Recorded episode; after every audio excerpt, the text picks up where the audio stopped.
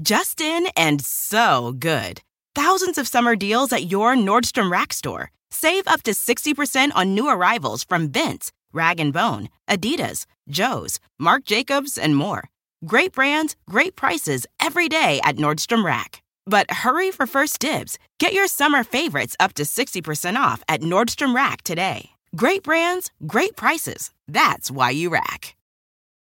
Shopify is the global commerce platform that helps you sell at every stage of your business. With the internet's best converting checkout, 36% better on average compared to other leading commerce platforms, Shopify helps you turn browsers into buyers. In fact, Shopify powers 10% of all e-commerce in the US. Sign up for a $1 per month trial period at shopify.com slash podcast free. All lowercase, shopify.com slash podcast free, shopify.com slash podcast free.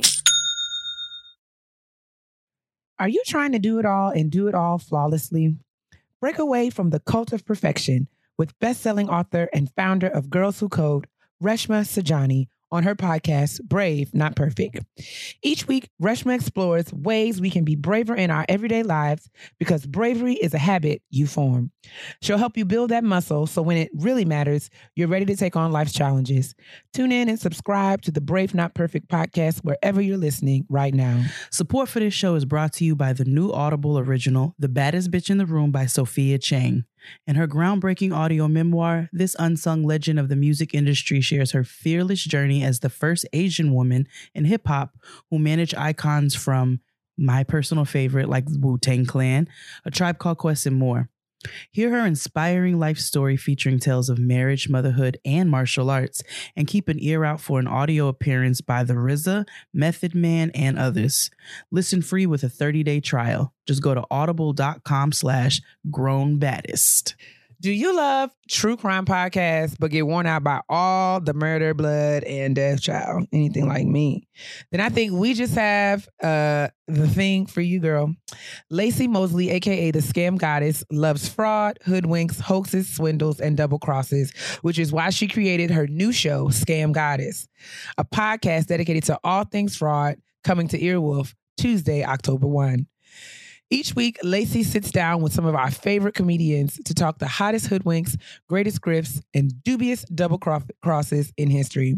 Comedians like Nicole Byer, Paul F. Tompkins, Lauren Lapkus, Jamie Loftus, Carl Tart, and more. Check out The Scam Goddess when it premieres October 1st. You can subscribe now on Stitcher, Apple Podcasts, or wherever you listen.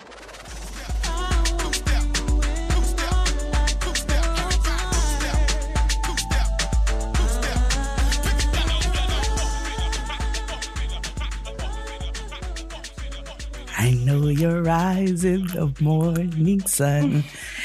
I feel you touch me in the pouring rain. and the moment that you wander far from me, I wanna feel you in my arms again. then you come to me like a summer breeze. Keep me warm in your love and your softly, please. And it's me you need to show. Oh. How deep is your? You were so close to remaining in the in the same key. That was really rooting for you. Yeah. I had to cough in the first 15 seconds of silence. I, was rooting. I thought you were going to make it through the you can still root. You can root, Tyra. I was rooting. I was rooting for Keep you. rooting, ho. Why do you give up on these girls? did not make it. Don't give You up on your make black it. girls. You didn't make it. you didn't make How deep is How your deep is your love? love? Is your love? What? How Okay. deep is your love? I really need to learn. That's the Bee Gees. Cause Yep. You know, PJ redid it. Ooh, PJ does everything right. PJ did it with Yebba. It was a dream. Ooh, I loved how she flipped. Oh, her it was so too. good. Mm. Praise the Lord, niggas. Praise the Lord, niggas. Welcome back to Getting Grown with Jade and Keia. I'm Keia. I'm Jade. And we have some guests tonight or today or whenever y'all hear this. They're guests here. And um, Very special guest. Very special guests. We're going to talk about some things, and we have asked our sisters to join us around the kitchen table. We not only have, hey friend, hey, burn, burn, burn, burn, burn, burn, burn, burn, burn, burn. It's mad.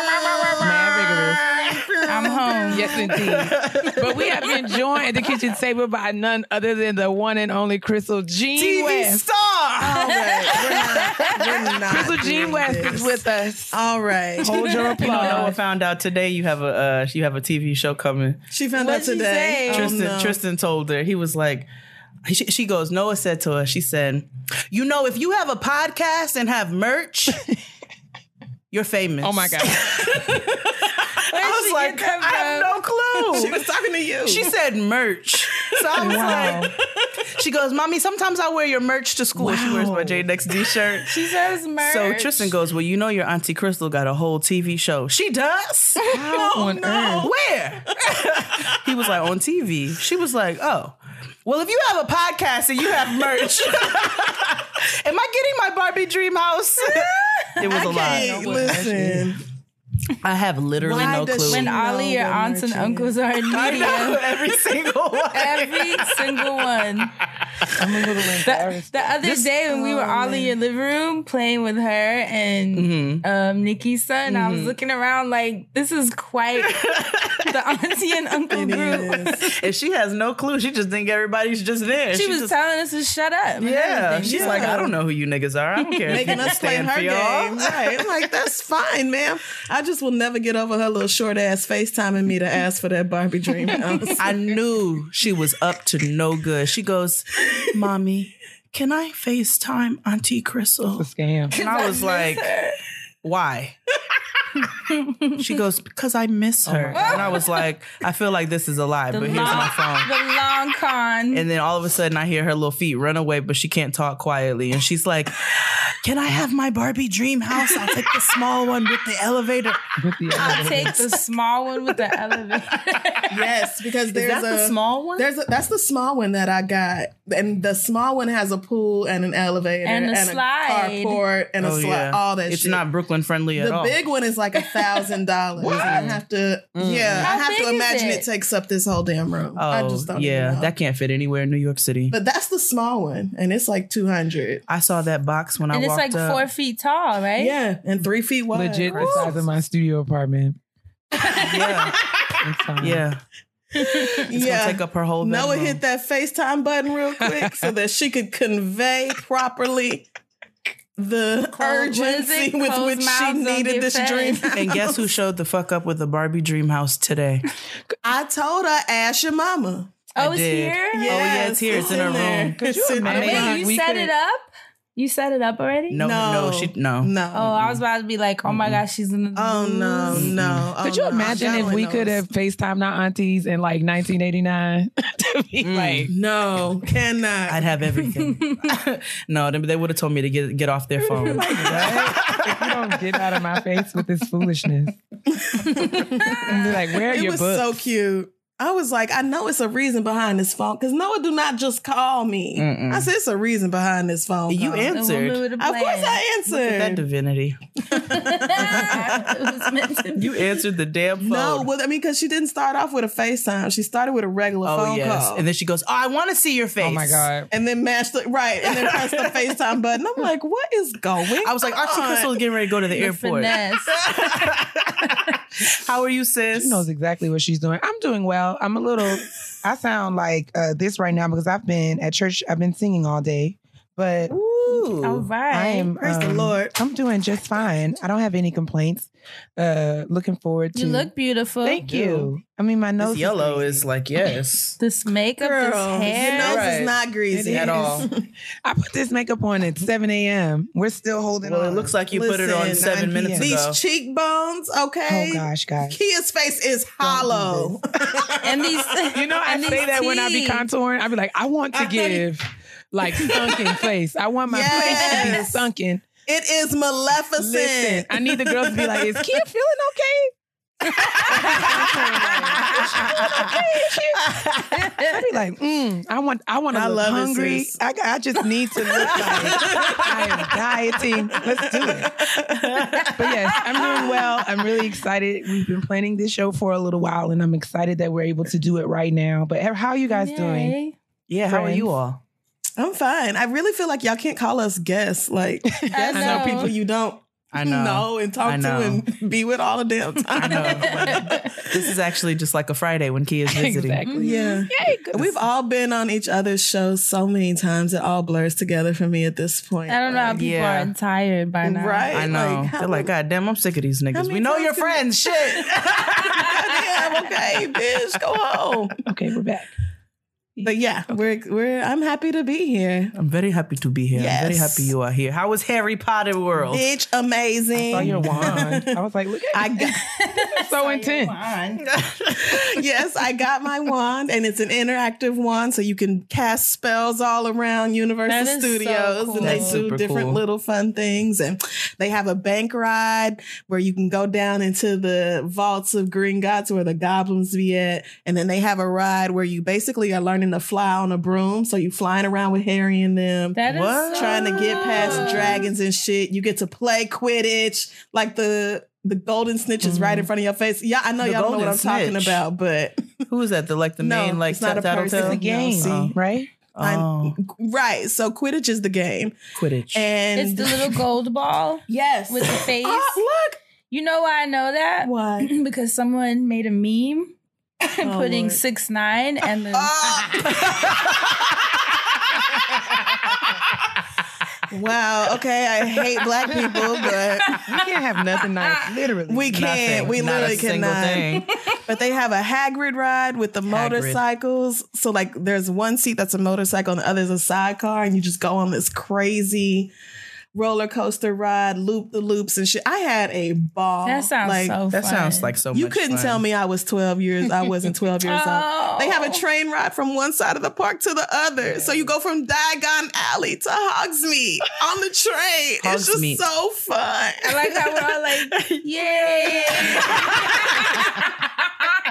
Yeah, we go to Hogsmeade. Hogsmeade. I went with my nerd Harry Potter friends. to get some. That's so cool. I would have fun. I want to go. Should I I, fly know on a what broom? Anything is, but I would have fun. I'd be like, yeah, nigga, Heart War, whatever the, the White Walkers. White Walkers. she said the White Walker. Oh my God. That's a whole What's the nother main show. nigga's name? The bad guy. The Dementors. Voldemort? Voldemort. He looked like a White Walker. but okay. All right. It's got all it. blends. Thank you. It's I know. fine. No, you don't. You haven't read the books. It's fine. It's Fred, how was your week?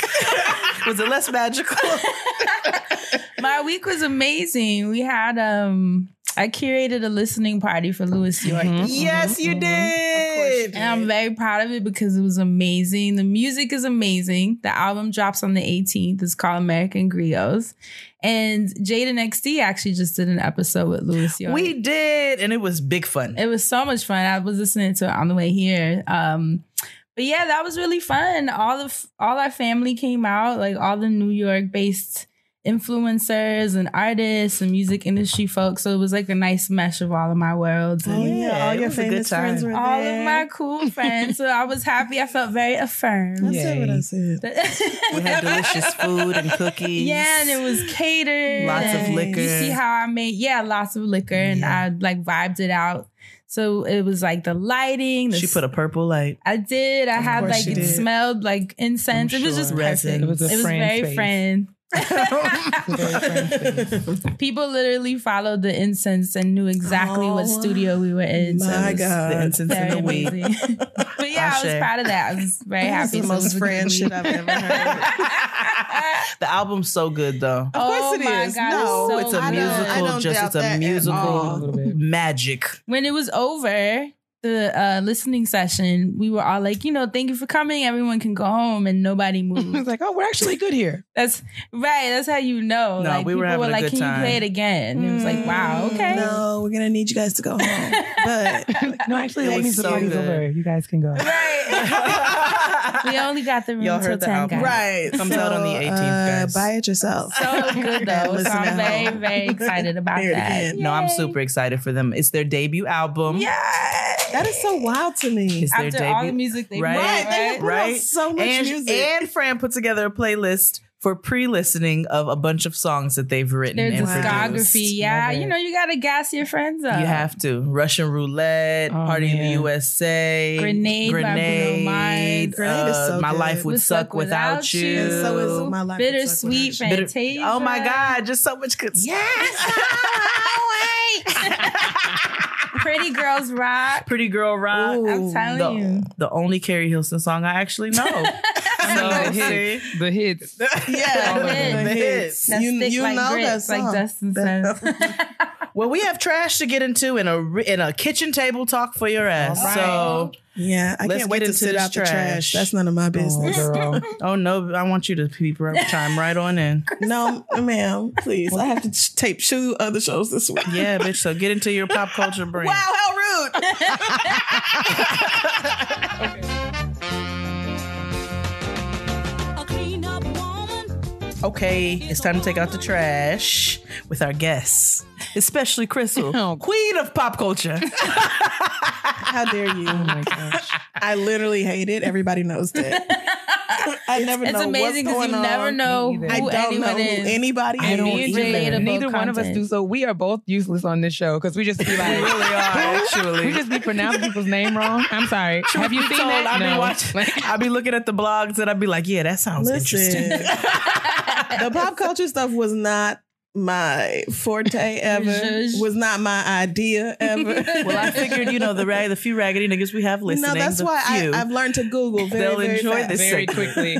Always on I've the learned to. Google things very quickly, Very quickly. so I can figure out what's going Same, on same. in Negronia. Well, first, so not it's actually a kind of a negative trash day. Uh oh. Uh, Botham Jeans, you you guys remember Botham Jean? You all Yeah. remember him? Mhm. His murderer um, took the stand and said that she wishes she was the one who was dead. She wishes the, that he would have had the gun and shot her. Oh, that's the white woman that went into the house that we're not. Mhm. Mhm. right, went into that man's Mm-hmm. house, and that shot she him. Claimed That she, thought was claims is hers. her Right. house.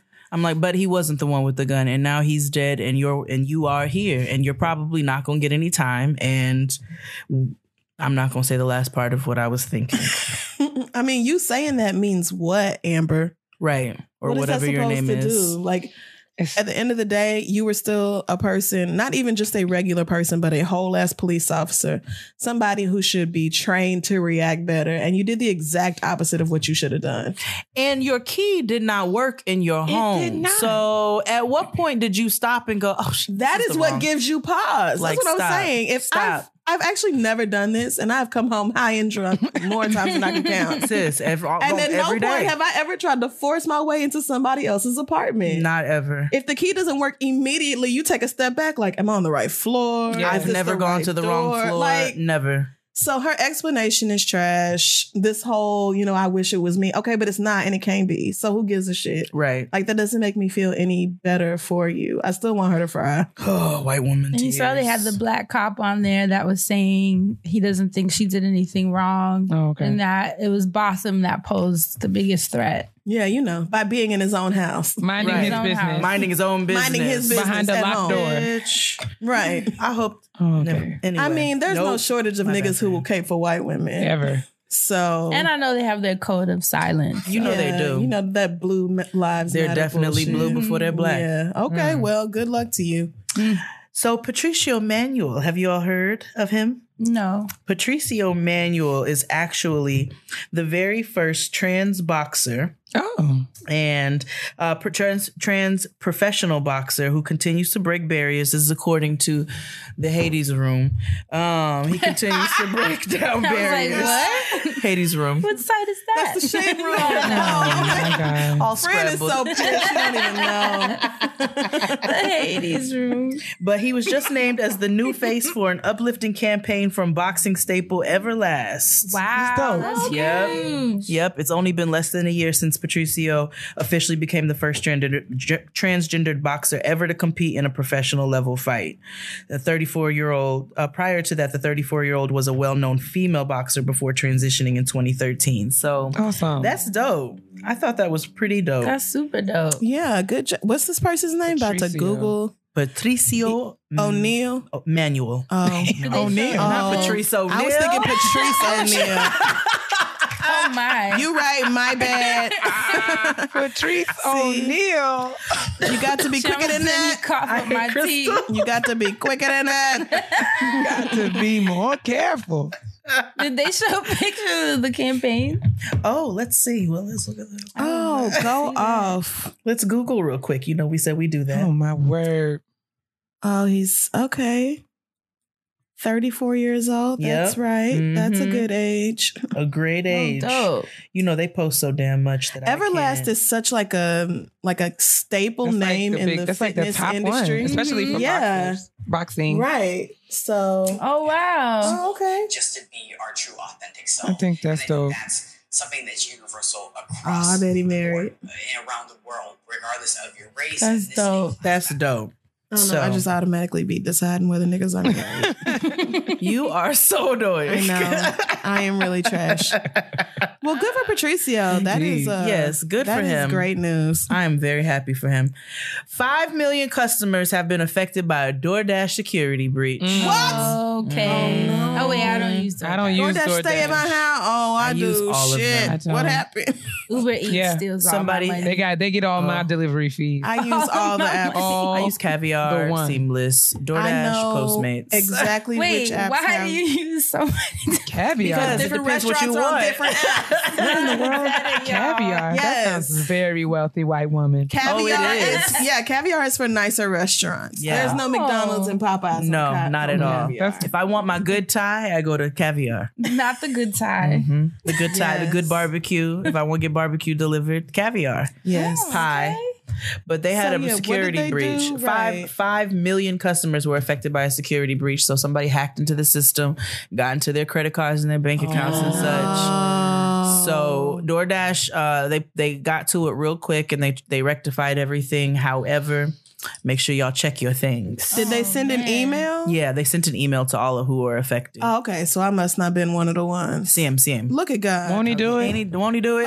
Because I stay on that He damn keeps app. us. He keeps us even in our delivery Every day. I'm These so hacks grateful. are wild, though. I feel like we're getting more and more of them. I received a letter Mm-hmm. from, like, when you know when you go to the doctor and you have to do labs. Mm-hmm. One of the lab companies. Oh no! Yeah, sent me a letter to my house saying Wow. our from your information was compromised. We're doing everything to fix it. I was like, "What? It's the thing. Medical labs? It's the thing. I mean, even at work, I know It's one of everything the at this point. one of the Oh my um God. one of the uh, there was like a college or university that their alumni information they were printing like I mean way way back in the day before student IDs were student IDs and your ID was like your social. Mm, Oh, they yes. sent out some mail with like people's social like on the envelope or something dumb. No. It was like the most, I saw it on uh, one of the higher ed blogs. It was like if you go to this school between these years, you might want to get a security um get your security Oh, thing on your credit because they they showed like the envelope and like literally under your name and address it was like your social security number. I'm like, who signed Oh off? hell no! Wow. Everybody needs to be fired. That whole development office needs to be closed down because what in the world? At that point, all they need is your birthday. Literally. To completely take over your oh life. Oh my They put you like with your name and your address. You your can find that on. Facebook. Why would you print the Why would you print the student ID number on the envelope anyway? It was like on the back of the. It was like it was so. It was the oddest thing. Like Why- that's so ridiculous. it was like not the. It didn't have like the dashes, but back in the day, but a nine digit a number nine that digit looks number like a social. that is. That it's like, come on, guys, this is my social. Like what y'all, what y'all doing?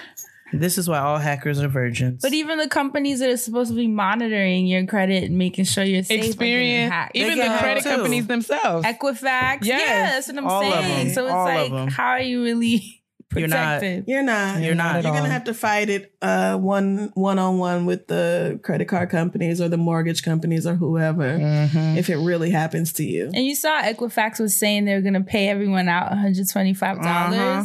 Oh, I thought did- that was did Experian. That was Was it Experian. I think it was Experian. They Oh, sent me a thought it was letter and they were like, "Do you want a credit?" I was like, "No, I want my hundred and twenty-five dollars. Please Thank you. send it to me immediately." And they said, "Well, we ran out of 120 And that's not my business. You shouldn't have promised it. Did you ever get it? I haven't got. They don't have Oh it. no, You they'll saw- be waiting on that. I don't think anybody got it, to be honest. I think only if you was signed gonna up get for it. like the ten years of credit. Yeah. or- and they're like, Oh, that's worth way more than one twenty five. Yeah, but I want cash dollars. It's like, right. girl, like, I didn't send me a ask you that. check. Need to roll that into my Uber Eats, girl. We're trying to eat over here. yes. I don't know what you're talking about. I want Now my money. roll that. To roll that over to For real though, had you given me a hundred and twenty five dollar Uber Eats, Hello. credit, then we could start talking. Then I would, I would be willing to come to the negotiation table. But y'all are talking crazy. Yo, y'all is such millennials. and I'm fine with that. Totally I have fine. no Yep. problem. We're talking about your whole shit being breached, and you're like, but Uber Eats. I know. Like half these bitches, all their HPV is floating around the city. They're like, but no. Kandi and Todd are expecting another baby. This time via surrogate. No, that's right. Oh, that's I nice. know that's So they will be having That another is one. so nice. Uh, congratulations them. to them. That is so lovely. I wonder how the grandma feels. You know how she Child, is. Joyce is gonna be just fine. That's right. Like we having a baby. Please. Because at the end of the day, Oh, as yeah. long as Kandi is paying them bills, Exactly. Joyce is you going to fall good in with line. Joyce would be like, can I say something? Can I say? She be like, Carmen. Carmen. Carmen. And then you got the other little witchy one, and she's gonna be like, "They having another. Oh hell, they having another damn baby." that little, that little. she's so damn mean. Not the little witchy you know the little witchy That's one. you. Yeah, Exactly. Sophia. that is me. I own it. Lastly, did y'all see the video of the white lady No. at the CVS? Yes, I did. screaming Yes, I did. Those racial. You saw the Yes, I slurs. did. She was. Oh, she. Oh, I saw the second half of it where she was just screaming nigger. yeah, oh, over she was over. like, literally- I hate niggers. Hate niggers. I hate niggers. I wish all niggers would die. Like She said, in Cali, right? Yeah, she was like, In if it was Yeah. legal to kill niggers, I would. I would. Mm-hmm. Wait, wait, wait, wait. So she walked into a CVS. Oh, I haven't just even told you the worst of it. So this is a costume designer as well in Hollywood. She works she on. I think she worked on a show they said called Medium. Medium. Okay. Okay. Mhm. I feel like I've heard of that. I heard of it after this incident. Okay. And but so she worked in costume design. She got fired from her job, and so of course For this clip? Yes. Oh yeah. Oh, yeah. You know the good. shit went viral. Hateful boots. ass bitch. So of course you know she posted an apology Mhm. and said, and you know her apology, apology came in the form of an Instagram story. she don't even want the oh. shit to stick. Not an iOS. I mean, press shit, it won't even last An more than 24 press hours. Release. Exactly.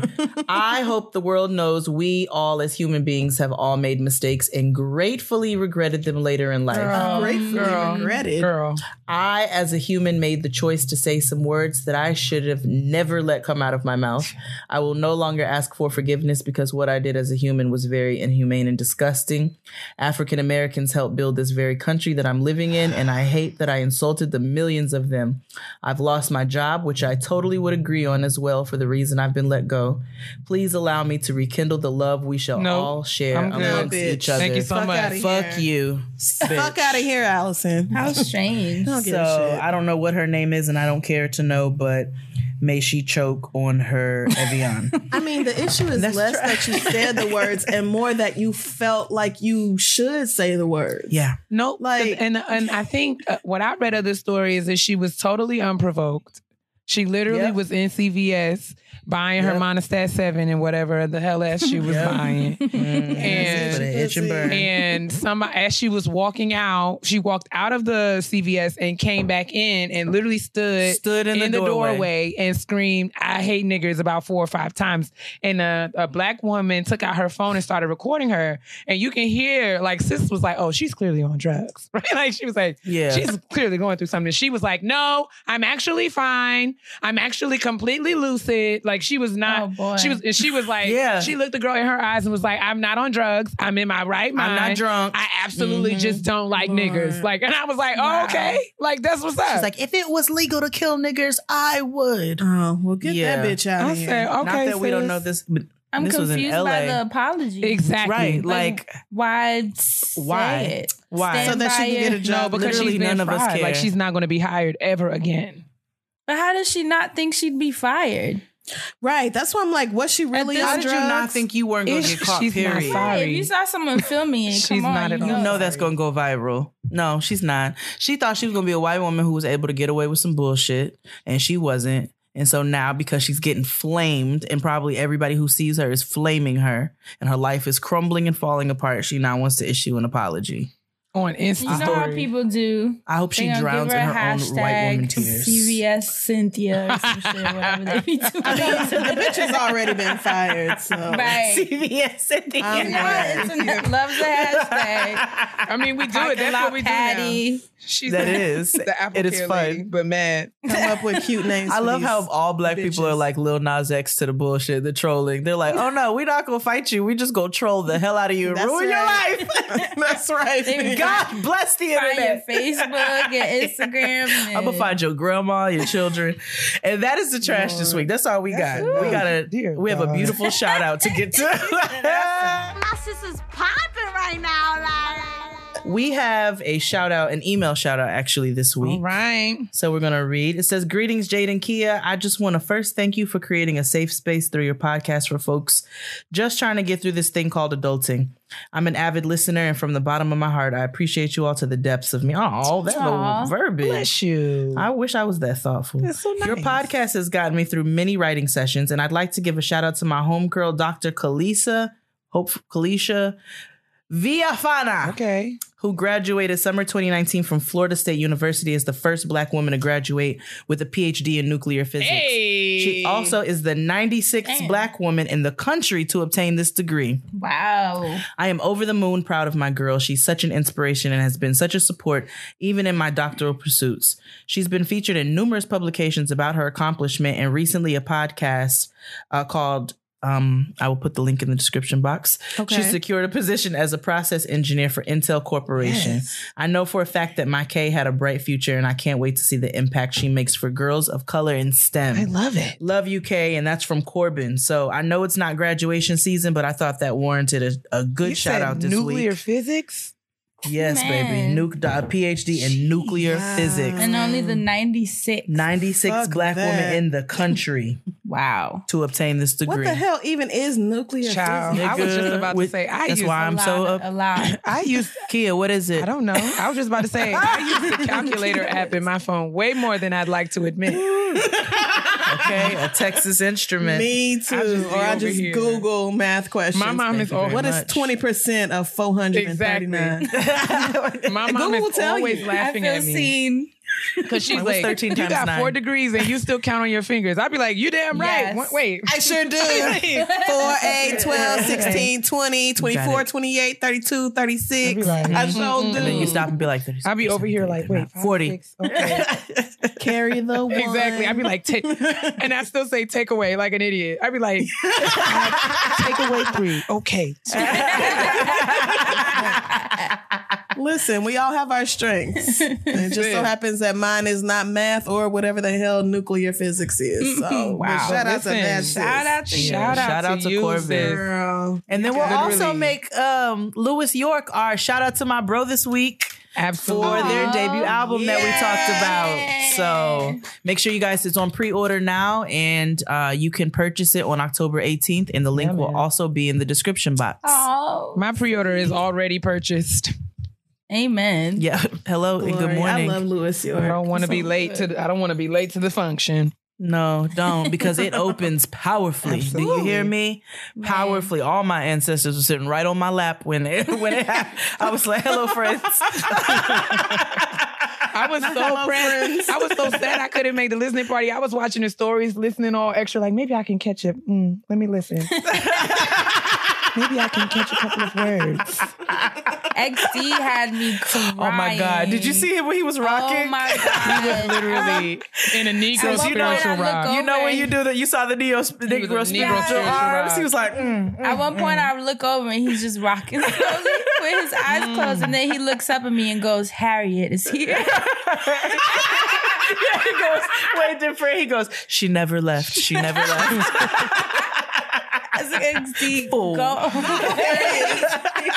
and the monitor started flickering, and he looked at me like, mm, See, see? dead ass. No, dead no, ass. but The light deadass, started the flickering. light started Oh, flickering when he said that. Yes, and you it was- know me. it was kinda it's a wild. coincidence. You Like- know me. I was like, wow. No, but you already know that No, stuff. You know, you know they it's be the here, filament, and you know something like places that. be haunted. Of all the places, Harriet Don't Tubman make me tell them been. the okay, haunted you know what? Story in right. You Atlanta. she was at- No, Harriet Tubman was On there Wall and she was Street? fucking with the lights. She Yep, was. She was. Thank She you. In All Manhattan right. this weekend. she was. Oh, she took the train. She was in Brooklyn, She got on you the were close. Underground Railroad. Okay. Hello. we have a kitchen table. talk. Okay. Woo! XD is a fucking fool. He is a so fucking funny. Oh wait, his his perfume. His oh, cologne. yes. Okay, Hello. one more shout out to my bro. We have to shop. We it. have, have to, to shout about out- this fancy yes. shit. So D'Leau- which smells good First of all, really on does. Can I just talk about everybody. Everybody's been calling me like, wait, is this, wait, what? This XD got a what? I'm like, girl, get what you need, okay? Yes. Don't miss the buzz. Waft.com. I will put the link in the description box. It smells. it's tobacco-y, so but nice. citrusy, and like musky. Oh, it's just Woodsy. nice. Woodsy. It's He's Yes. been working on this for so long. Mhm. You can I tell. can't. I'm just so glad it's like It's so ready. It well out smells so good. And I it need smells some. different on everyone. It smells different on Yeah. everybody's, but it Everyone's blends with everybody. But it's so nice. One time, uh, Santana tried on a perfume, and then I tried it on. It smelled like roach spray on me. It smelled Oh, amazing on my her. God. His cologne, I just fully expected it's it. universal. Literally, I sniffed like five niggas. It smelled different and wonderful on everybody. Yeah. So shout out to him. We're gonna make sure we put the link in the description box so you can purchase that as well. Hello. Yeah. I Okay, we're wait officially done with our shout Okay. outs. to, to try it. Don't let the temperature be the only thing falling this season. Take the plunge and lose weight right at home with OpenFit. OpenFit takes all the complexity out of losing weight and getting fit. It's a brand new, super simple streaming service that allows you to work out from the comfort of your living room in as little as 10 minutes a day. No more worrying about others watching you work out or feeling the pressure to keep up with peers at the gym. OpenFit brings classes for all fitness levels right to you. Lose up to 15 pounds in just the first 30 days. So I love OpenFit. And the reason is when my kid and my esposo go to work and school in the morning, guess who has the entire house to herself? Before I get my day started, I turn on my OpenFit and I have a plethora of choices to help me get into my into my motherly fitness. You know what I'm saying? And I'll be feeling like a good stay-at-home goddess. It's absolutely wonderful. OpenFit has changed the way I work out. And if you text our code GROWN to 303030, you can join us on a fitness journey personalized just for you. Right now, during the OpenFit 30 day challenge, our listeners get a special extended 30 day free trial membership to OpenFit when you text GROWN to 303030. You'll get full access to OpenFit, all the workouts and nutrition information totally free. Hello, where does that happen? Again, just text GROWN to 303030. Standard message and data rates may apply. A smell can bring on a flood of memories, influence your mood, and of course, enhance your natural style. But looking for that signature scent can cost you time and money. Thankfully, Scentbird lets you mix up your fragrance routine without breaking your pockets. So I love Scentbird because it allows me to smell absolutely edible for the low, low price of just a, a couple few dollars a month. Um, and they send me all of my favorite perfumes. Burberry, Thierry Mugler, Gucci, Tom Ford, Versace, everything that anything that I could ever want right there on the website. You just pick it, they send it to you. They come in these adorable little travel vials. They're amazing for on the go. Um, you can throw it in your purse or in your um, carry on. Literally everything you need right there. Scentbird is a subscription service, like I said, that sends you a 30 day supply of your luxury fragrance each month. Choose from more than 600 designer fragrance brands, including Tom Ford, Gucci, and Versace. And you can even sort by brand style, occasion, season, and more to find your brand new fragrance. They also have other products that you can choose from, things like skincare, wellness, and makeup. And with an exclusive offer just for our listeners, you can get 30% off your first month today. That's only $10 for your first fragrance. Go to scentbird.com slash grown and use our code GROWN for 30% off your first month. Again, that's Scentbird, S C E N T B I R D dot com slash grown for you to try your first perfume or cologne for just $10. Sign on and smell amazing. All right, y'all, let's gather around the kitchen table um, to have a, a conversation I've been wanting to have for um, quite some time because it's something that I'm kind of navigating on my own. And I talked to my sister friends about it. Um, and I thought it would be useful to open up this conversation because I feel like there are others of us who are um, also dealing with this. So we talk about how on the show, how uh, navigating changing dynamics in your parent relationships is a very is very much a big a big part of being an adult. Um, and we've talked about moms on the show quite a bit, um, but we've never really talked about dads. And um, I've had, you know, my relationship with my dad is what it is. I should not have laughed at it. I'm so sorry, but that it just came naturally. Some that's shit how is that's funny. how black people get through their pain, though. I just have to, uh, you know, okay. Some shit is funny. you know, I just we're doing the best we can. So my relationship with my father is what it is. It's it's, it's definitely um, evolved, um, which is you know kind of sad, but still, I mean, we're. I, I, should probably stop talking. So uh, I want I wanted to kind of just have this con- conversation about like you know how relationships with our fathers have shaped our lives as adults. I know for me, I'm trying to work through different trauma um, and heal. Um, and I know this, like I said, this is something I've talked to, um, you know, my friends about, and thought it would just be cool if we just open a conversation, um, you know, uh, for the interweb and interwebs, um, because I know there are many people who are dealing with that as well. So I wanted to have this conversation. I wanted to invite my sisters because we all talk about this kind of stuff all the time, um, and I just want to open it by by asking, um, you know first well first let me just thank you guys for for having the conversation with us but i did want to open the conversation by asking like now that we are 30 something um Thank you. yes you know i'm mindful That's correct. That's correct. Yes, I, I'm mindful. I'm I am. Beyonce. I feel that exact same way. Like, yes, thank you. Yeah. I am in my mid thirties. What a blessing Yes, to have made yes, it indeed. to this point in my life. Um, Hallelujah. Ooh, now that we're that we're here that. what are some of the and i mean what are some of the ways that our relationships with our dad have shaped our lives? Good bad indifferent. I don't know just kind of like throwing that out there. I don't know who wants to go first but Well, maybe we should start with the bitch who has a daddy. well You know, I was, you know, I was just gonna stay quiet for most of this. I was like, one of these No, things I mean, not because- belong. No, I think it's important, to have that balance. Like you're you're in the Absolutely. minority. I am. I am, and I was in the minority of my because friends every growing black up. man is not a trash father. that's And correct you're No. awesome. Ours are, but yours it's an is. amazing it's an Amazing, My dad is amazing amazing. yeah Right. like we My should dad's celebrate that. So censor that yeah, and tell tell us what that's like. Let us daydream. Please. oh lord Gather around, girls. I'm gonna tell you the tales of having a daddy. I'm getting snuggled in. you just see their fucking faces. we really perked up. Um, Yeah, I I to actually I am in the minority, and I and I'm actually it makes me very grateful because I recognize that most of my peers didn't have their fathers growing up, and um or didn't have good fathers or their fathers were in and out or what have you. But my dad was an amazing. He was amazing. Like he really was. Um, still is. He still is. My dad's a wonderful father. I was a huge daddy's girl growing up, so I wanted to go everywhere with him. Basketball to the gym. I went with him on his jobs because he has his own uh, flooring company. So I go with him on all his jobs. Like that's how I learned how to install install wood flooring. I can so literally, random. I can literally lay somebody's That's why you floor if I such a wanted lesbian. to. That's why you. oh my god She was doing flooring. Ty, She's a feel whole ass free. Carpenter. it, ma- yes.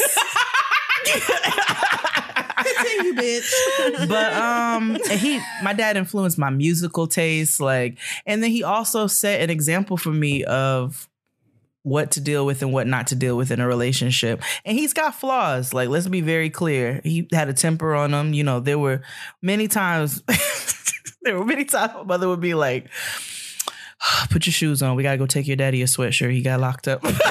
Whoa.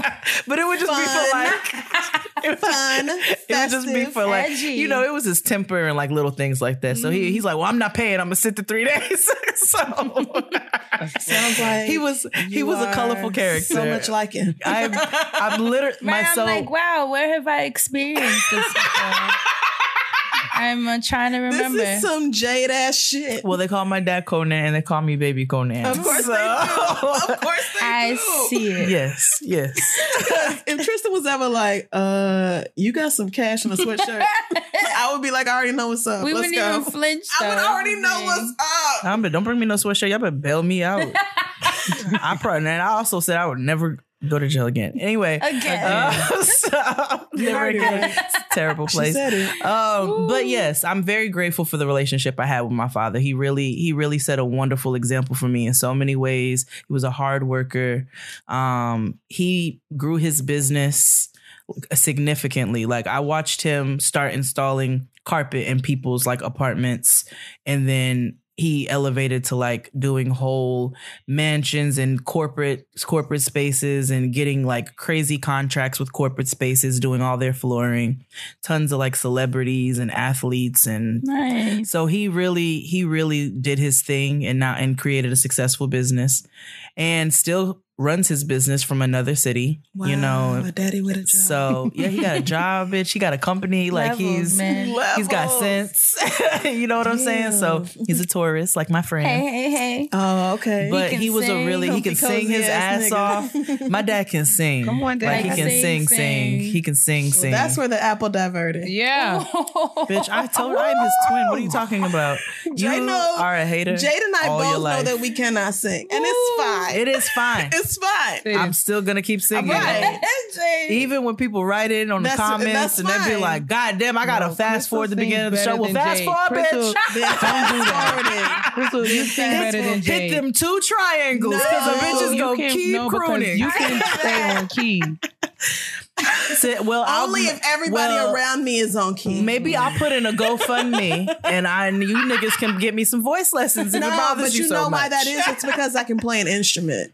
And Same. playing the piano, I learned to follow along. flute. And then I was also in a Church of Christ Mhm. for a while, and they don't use any musical instruments. So wow. yeah, so when you're singing Oh, you in were in church, you are no, no, not Church of God in Christ, Oh. you heathen. You know, Oh. Jay was Church- sitting on Church of She was Christ. sitting on the roof.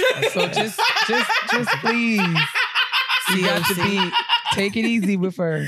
No, So the there's Church a of COC Christ and does a not. Yes, the Church of Christ does not use musical instruments in praise and worship. Why? Um, They think it's the so their justification for everything is biblically based, and so they can cite some Bible verse that says we should not use instruments in the sanctuary or whatever. I personally do not believe that, but yeah, that sounds crazy to me. it was the church I went to. Me and my friends all went. Uh, we had a good time going to church together. Sometimes I could get a good word out of it, so I continued to go. And I mean, really, as far as church is concerned, they're all going to be bigoted or messed up or crazy in one way or another. As far as like me and my life go. So, but anyway, so I don't subscribe. when you when you are singing a cappella with other people who mostly can sing Mm-hmm. and you don't have the the music to fall back on, you learn real quick to blend in with everybody Oh, same. else. Same time. How to just- but every week it's just me. same. I'm a Same great thing. alto. As long as everybody around me is That's also it. a great alto. That's it. Yes. Jay. That's it. But what I cannot do is lead nothing. Jay, Well, I just sit just this take one the out, Keia bruh. wants you to No. not. I too can your sing along with a I'm group of you, people. bruh. I can. Keia said no. You all will literally never make me feel bad about my singing. I'm not trying to make you. We're not trying to make It you feel cracks bad. me up every No, it's just you know, facts are just facts. But I love your horrible ass. Thank you so much, You're friend. welcome, friend. Thank you. When you You're were welcome. singing this week in front of Claude and Chuck, I, I didn't was I give like, was a like, shit. so she's really gonna do She's it Yeah, I gonna did. do it. She Mm. sure did. I told them with no in front of shame. people who can sing. yeah, with Crazy. with absolutely like negative shame. And guess what them niggas did? Sang along. like Oh, we, man. it was a blast. I wish this was a video podcast because people need to see Keia's face dealing with you. They really do. I'm just, I'm just waiting. I'm just gonna be quiet until it's. Kia just over there tarrying. Maybe Jet one day somebody will give us a TV show. Mhm. Can you imagine? and then your daughter can call you famous, and then you tell me how it feels. no. And all the Barbie houses. the thousand dollar Thousand dollars. Yeah, she getting that thousand. Back to the discussion. That's right. That was okay. That was the tales of having a yes, daddy. Let's we were get to not the- talking about how Jay the can't nitty sing. And we gritty. learned how, how Jade's relationship with her dad has shaped her life, her adult life. In my confidence. Absolutely. She just out here singing loud and wrong Thank you. with And no shall shame. continue. I think Ah, that's so, you know, and that's And the it voice shall the Lord be. gave you. That's right. Amen. So, uh, how? Same question to to you all. How did your uh, re- Friend, relation? do you want to talk about that? Because I feel like my experience is somewhere in between y'all's. Um, I'm like, where do I start? well, my dad just wasn't there. He left when I was, well, it was a tricky situation because we still lived in his parents' house. Mhm. So I was raised with his family, but he just wasn't there. Mm. Woo! So it was strange. Like he would call and he would visit, but was still like not interested. Man. It was a very strange dynamic. Mhm. Um, First name Raggedy. Right. So he, I think I mentioned this Last on Friend Nigga. Zone before. Yeah, where it was a double life situation where he was in the military, um, made it seem like he had to be away at service all the time, but in reality, he had his white wife Mm. and kids in Virginia, Yeah, good. Lord, and my then Lord. had us in New York. Um, my mom found out, you know, by accident. He called one day with the wife, and all of my my grandparents and my whole family was in on it. So it was like, Of course. yeah. So how it affected me, obviously, trust Mhm. issues on a trillion. Because you think if your parent could do that to you, Yeah. then who wouldn't? Right. Um, so I had a lot of safety issues with uh, people and just on an emotional level, like not really knowing who to be vulnerable with. But instead, what I did was I actually took on his personality in a lot of ways, Mm. where I would do these. it feels so weird saying it, but in my relationships, I would like soften up just enough to gain the interest and then pull away. So I was like recreating the dynamic that he had with me and kind of just doing that. But instead of being the victim, I was the perp. Yeah. and my mm. grandma and my mom used to encourage it, honestly. They used to say, I'd rather them crying than you. So if that's the way you want to rock it, then That's rock it. Damn. So I left the trail of tears. And it's interesting because now with my brand, you know, it's so based on mental health. A lot of the partners I had for a while, they were kind of like, hmm, interesting that you would take this position of caring Because about all you people. ever did was break my heart. exactly. Yeah. But I, it's been awesome because they've also extended a lot of grace um, to understand that people have to come into who they are. Absolutely. I wonder if it's like one or two their of them who are like this bitch. I'm sure. There's definitely one who throws it in my face when he's mad Mm, at I'm me. sure. I'm sure. Mhm. um, but I think that's probably the.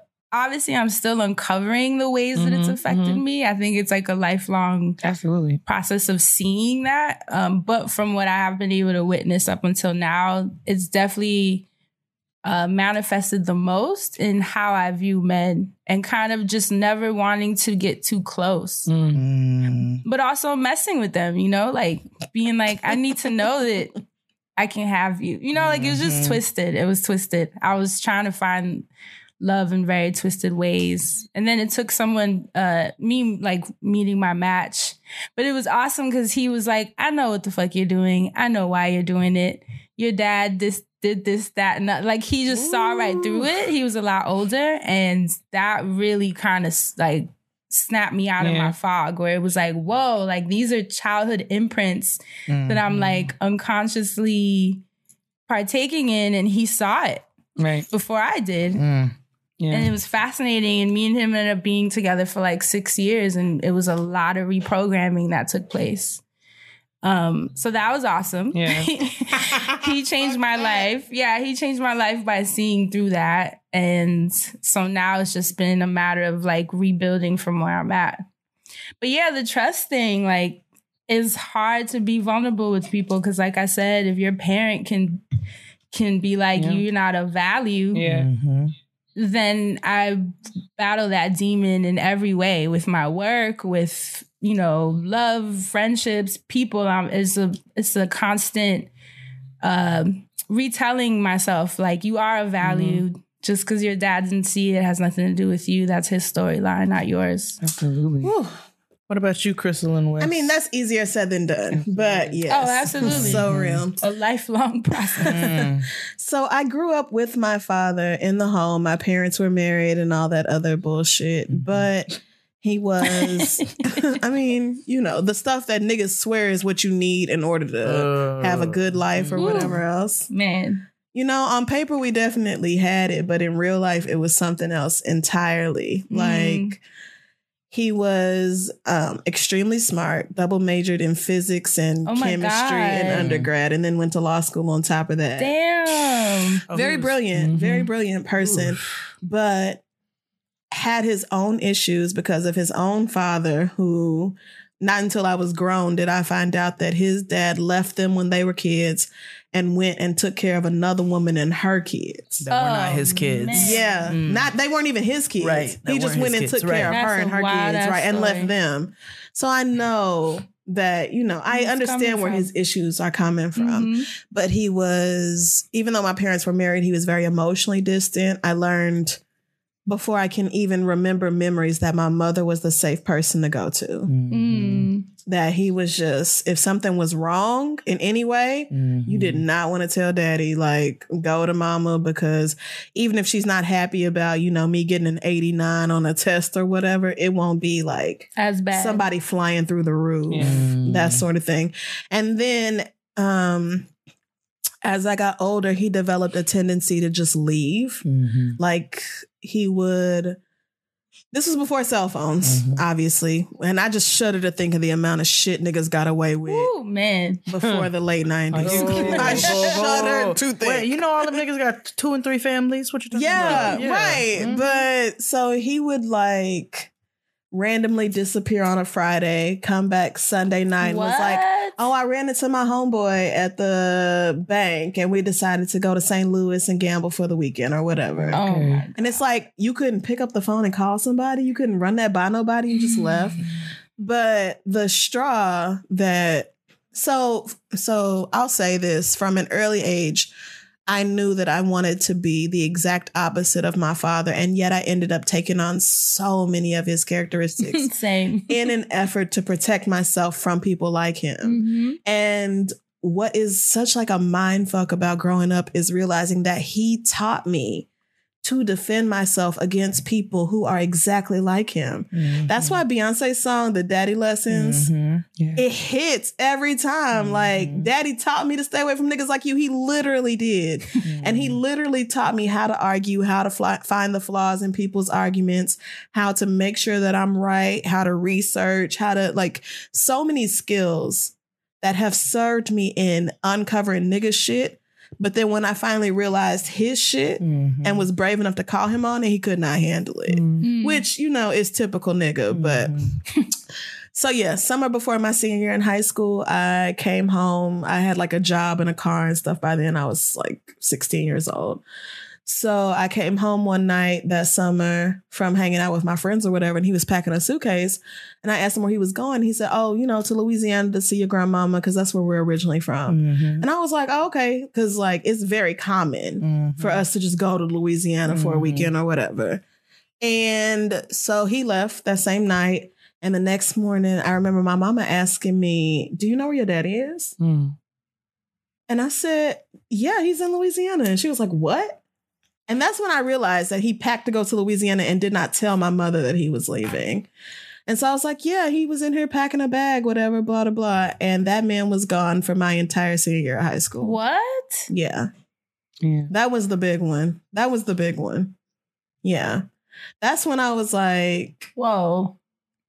you know, at that age, and it was a it was a combination of the things he did that was like really traumatic and fucked up, and then like the random ways he would be really loving and supportive, and how I had to deal with both of those and never knowing which father I was going to get in the morning. Mm-hmm. That had me saying to my therapist, you know, I wish he was just not there. Mm-hmm. Like, you know, I really wish it was just your daddy ain't been around since you was two. And so there's no reason for you to ever have any expectations. There's no reason for you to ever, you know, think that he's going to show up or do something nice or something fun. I wish I was, I told her, you know, I truly wish that I had that experience because for me, it felt like it was so much worse to know that some days I might have the father who was really patient and understanding and wanted to help with homework and, you know, teach me how to ride a bike. And some days I would have somebody who made me feel like I had to walk around eggshells around the house to keep him happy and not like tip him off or whatever. So mm-hmm. it was just very complicated growing up. And then all that coupled with very a very christian home and my mama being still very devoted to the church and all that and us having to go to church every sunday even though he didn't go. Mm-hmm. And i remember one time when i was probably like eight or nine i asked my mama i said is daddy going to hell?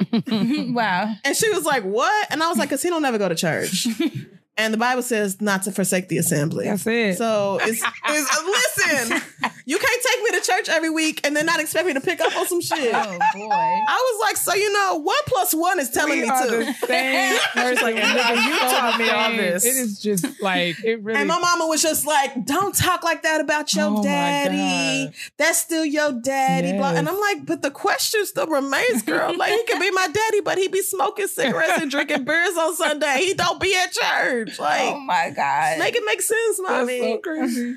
So yeah, it was very much like this very and and so I learned early on that not only was he subpar, but I wasn't allowed to be upset about it. Yeah, I couldn't go to anybody and say that Mm-hmm. because it was that's still your daddy. You know, that's how my mama was anyway. My aunties were a lot realer. and the older I got, the more they would be like, look, your daddy ain't shit, but don't tell your mama I told you that. But you know, whatever he do, that ain't on you, that sort of thing. But mm-hmm. you know, I just really struggled with it throughout my college years and really all of my 20s and my early 30s. I really struggled with his impact on my life without even realizing that that's what I was struggling with. Mm-hmm. And it wasn't until after my relationship a few years ago that ended in domestic violence that was just so fucked up for me. It really rocked me to my core because I had always said I had know what it's like to witness somebody going through domestic violence and I mm-hmm. will not endure that. I've Mhm. always made that promise to myself. Mm-hmm. And even when we started dating, I told that nigga, if you ever put your hands on me, I will leave you. And that's exactly like I did leave that nigga. Mm-hmm. Like, Yeah. but I don't think he was ready for me to actually do that. But it was like I could not break that promise to myself, but I also wanted to know why I stayed in a situation where I felt like I wanted to break up with him for weeks beforehand. Mm-hmm. And it was like, why did I stay? Why did I feel like, you know, all I have to do is get through this really rough part and then things will be better. All I have to do is help him get back to therapy, mm-hmm. help him, you know, get on meds, support him, blah, blah, blah, and then things will be okay. And so, of course, in therapy over the past few years, I've learned that that's because I learned that behavior at home. Mm-hmm. Mm-hmm. And my mother was always that person. like, it. Yeah. Right. And she didn't divorce him until I was in like my mid 20s. So at that point, the impact of him on my life had been done. Yeah. Whew, Yeah. So when Mm. I became more aware of the fact that I had all these core wounds, and the biggest ones were coming from my parents, my mother less so. But you know, when you feel like you can't be honest with either one of your parents about your feelings, that will do a fucking number on you. Absolutely. So um I finally confronted both of them about how I was feeling and he got very upset and decided he was no longer going to be a part of my life. And my mother had the exact opposite reaction where she was just like very apologetic and very much wanting us to work on our shit and all that. So I think um the ways that he has impacted my life, I probably can't even sit here and count Yeah. for you. It has Right. been Mhm. so complicated because some of the best memories of my childhood have him in it, have him in them, but also all of the worst memories of my Yeah. childhood have him in them. So it's just it's really it's a fucked up line, it's a fucked up position to be in, but being able to advocate for my younger self is the best thing I've ever done for me because I'm finally at peace about it. I'm not feeling like there were days, weeks, months, years where I would just sit around feeling frustrated every day of my life and not knowing why, Mm. not knowing why I was not experiencing internal peace. Mm. So now that I have that, there is nothing that can get me to give it up. But yeah, it was it was a really uh, you know, looking back on it in hindsight, I'm like, God damn, that was a fucked up childhood, you know, in a lot of ways. But then in a lot of ways I felt very blessed and fortunate and I was told that I should feel that way. Mhm. We did have, you know, a house. Granted, it was in Oklahoma, so it's not like it costs a lot of money to live there. But we we never were without water or electricity or food. We had family and clothes and all that. So, but a lot of things were lacking on the emotional side, a lot. And I'm just really glad that I got the chance to to come to terms with all that in adulthood. Absolutely. Even though it ended in a horrible way, and I knew it would Mhm. it needed to it needed to end because i'm not going to do this back and forth you know kind of pretending like we have a good relationship you know for mama's sake because she would always be like oh be nice whenever it would be like oh your daddy coming by it would be like oh be nice please for me and it's like i'm actually not doing it for you i'm actually not going to do this no more for you it's Mhm. time to do what i need Right. and what i've always needed so y'all just gonna have to sit with how fucking pissed i am Mhm. Right. and they needed to do that That's real. Absolutely. yeah I think that's amazing. What about you, sis? Um, I think um so my parents divorced when uh I was I was young. I was probably five or six years old. And um my father was still around, like he was still in the same city. Um and I, I wouldn't say I saw him every day, but there was some sort of regularity to when I would see him. Um, but also I think I want to preface this by saying that my dad struggled with addiction. Um, and I think that that very much uh, impacted his interactions with me and my brother. Um, Mhm. So, like, you know, he would be around, um, and when he was around, it was good. Um, but when he wasn't around, he was gone. And there was never any kind of warning or um, notice. It was like, you know, he's just not there and he's not responsive. So um, I remember when I was in seventh grade, we were getting ready for church on Sunday, and my father called the house and said that he was going to South Carolina to go to his brother's funeral and that he would be back by the end of the week. Oh Lord. And that was in 1995. I was in the seventh grade, and um, I did not. He he left, and then I did not hear from him or talk to him again until two days before I graduated high school. wow. Um, during that time, there was there was some times when I would try to call, like, and or like you know the number that I had for him, and this was before cell phones, so I was literally calling a landline. Um, right. And then you know after a while, there was never any response, and there was never any like answering machine or anything, and I just stopped calling.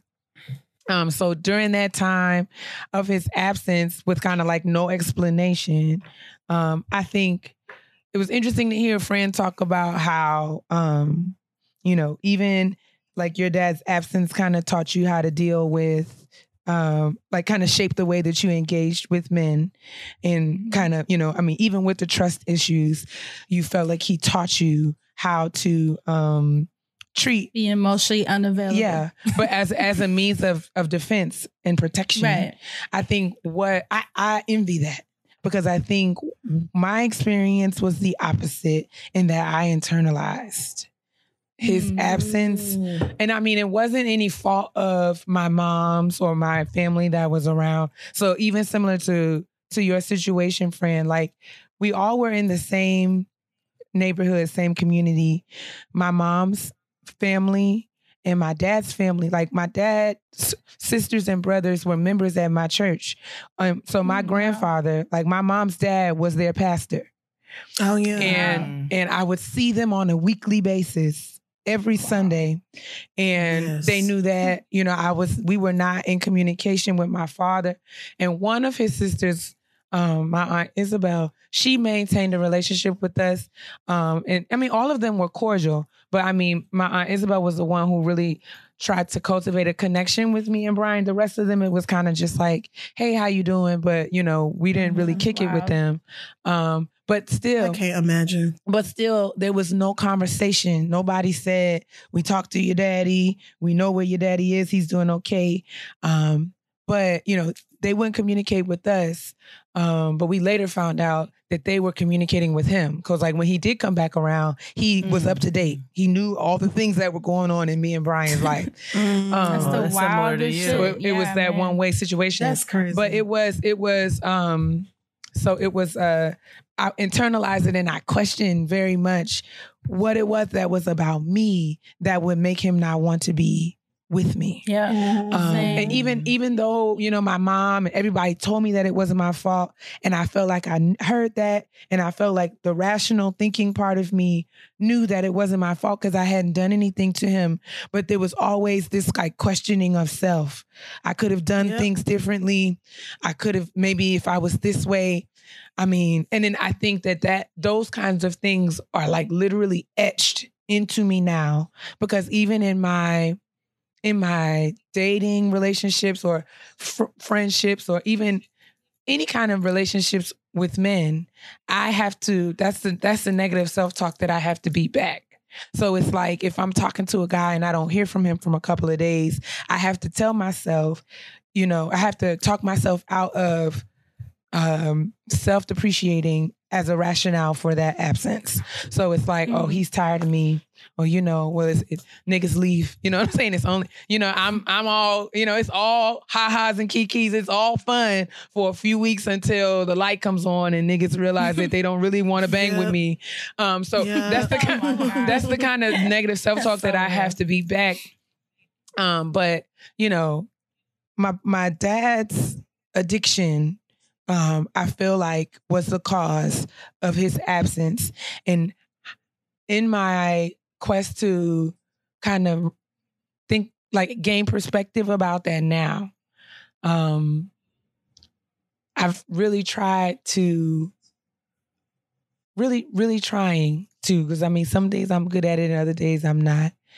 I'm trying to maintain a a, a place of gratitude and like trusting um you know god's sovereignty because i i recognize that if my dad like even even in his raggedy i felt like maybe he felt like his absence was the best for me um maybe his absence was protecting me from the worst parts of him maybe Mm. maybe his absence was keeping me and Brian from being exposed to things that would have changed us fundamentally. Um, and I tried to maintain that perspective and trusting that things worked out the way that they were supposed to. Um, and Mhm. Yeah. and um, because because like you said, sis, things weren't perfect, but we had what we needed. Um, Mhm. and and you know the trauma and the and the the hurt from like rejection um is something that I'm very much dealing with um right now but I I've I realized that had had my father been around when he was at his worst you know there's no telling what kinds of things other things damaging things traumatizing things that me and Brian would have been a part of or privy to so Yeah. so trying to have that have that space now um have have that space for myself now is is what I'm very much working to to kind of maintain and and be in but I think in my in my current adult life um I'm really working on um well, I don't know. Maybe I should say it like this before I say that. So, so Crissle, when you said you wished, you wish that um you didn't have you know, like your dad was absent, so you wouldn't have the expectation. Mhm. That really hit me in my gut because my dad was mostly absent and the expectation never went away. Um damn, damn. and it's something that I prayed to go away. It's something that like in my mind it was like logically I know that, you know, the situation is what it is and I know that these are things that are beyond my control. But it was always like, you know, me just being a daddy's girl for the time that my dad was around. It was like that nigga could tell me the sky was purple and I would fight you. Like, you did. my daddy said it's purple. Yeah. You niggas don't know what you talk about. Like, it was like, I don't care. Um, Yeah. And it was just that that level of connection that we had, even in the very brief, the brief times that we did have have time together. That connection was so strong that even through all the whack and terrible, it was always just like, well, maybe, like, maybe. And I think in my adult life, I'm trying to manage the maybe because Woo, girl. because it's like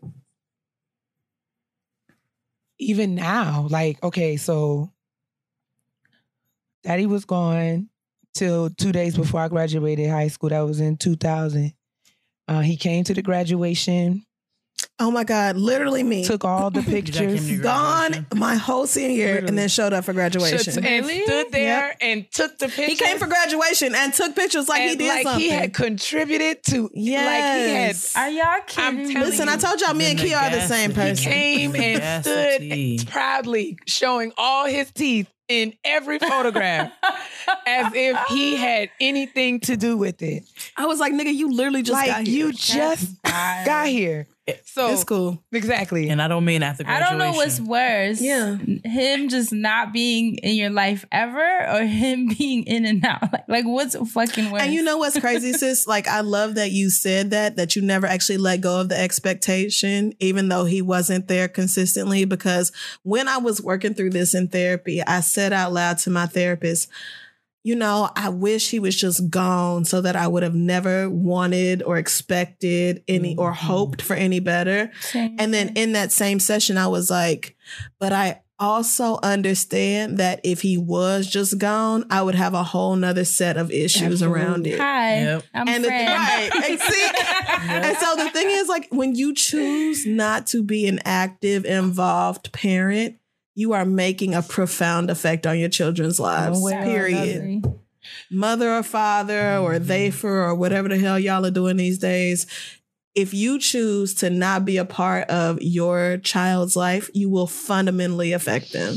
Absolutely. period That's it. if yeah yeah And I think I and get I it, have sis. I have the double wound because both of my parents were emotionally unavailable. Mhm.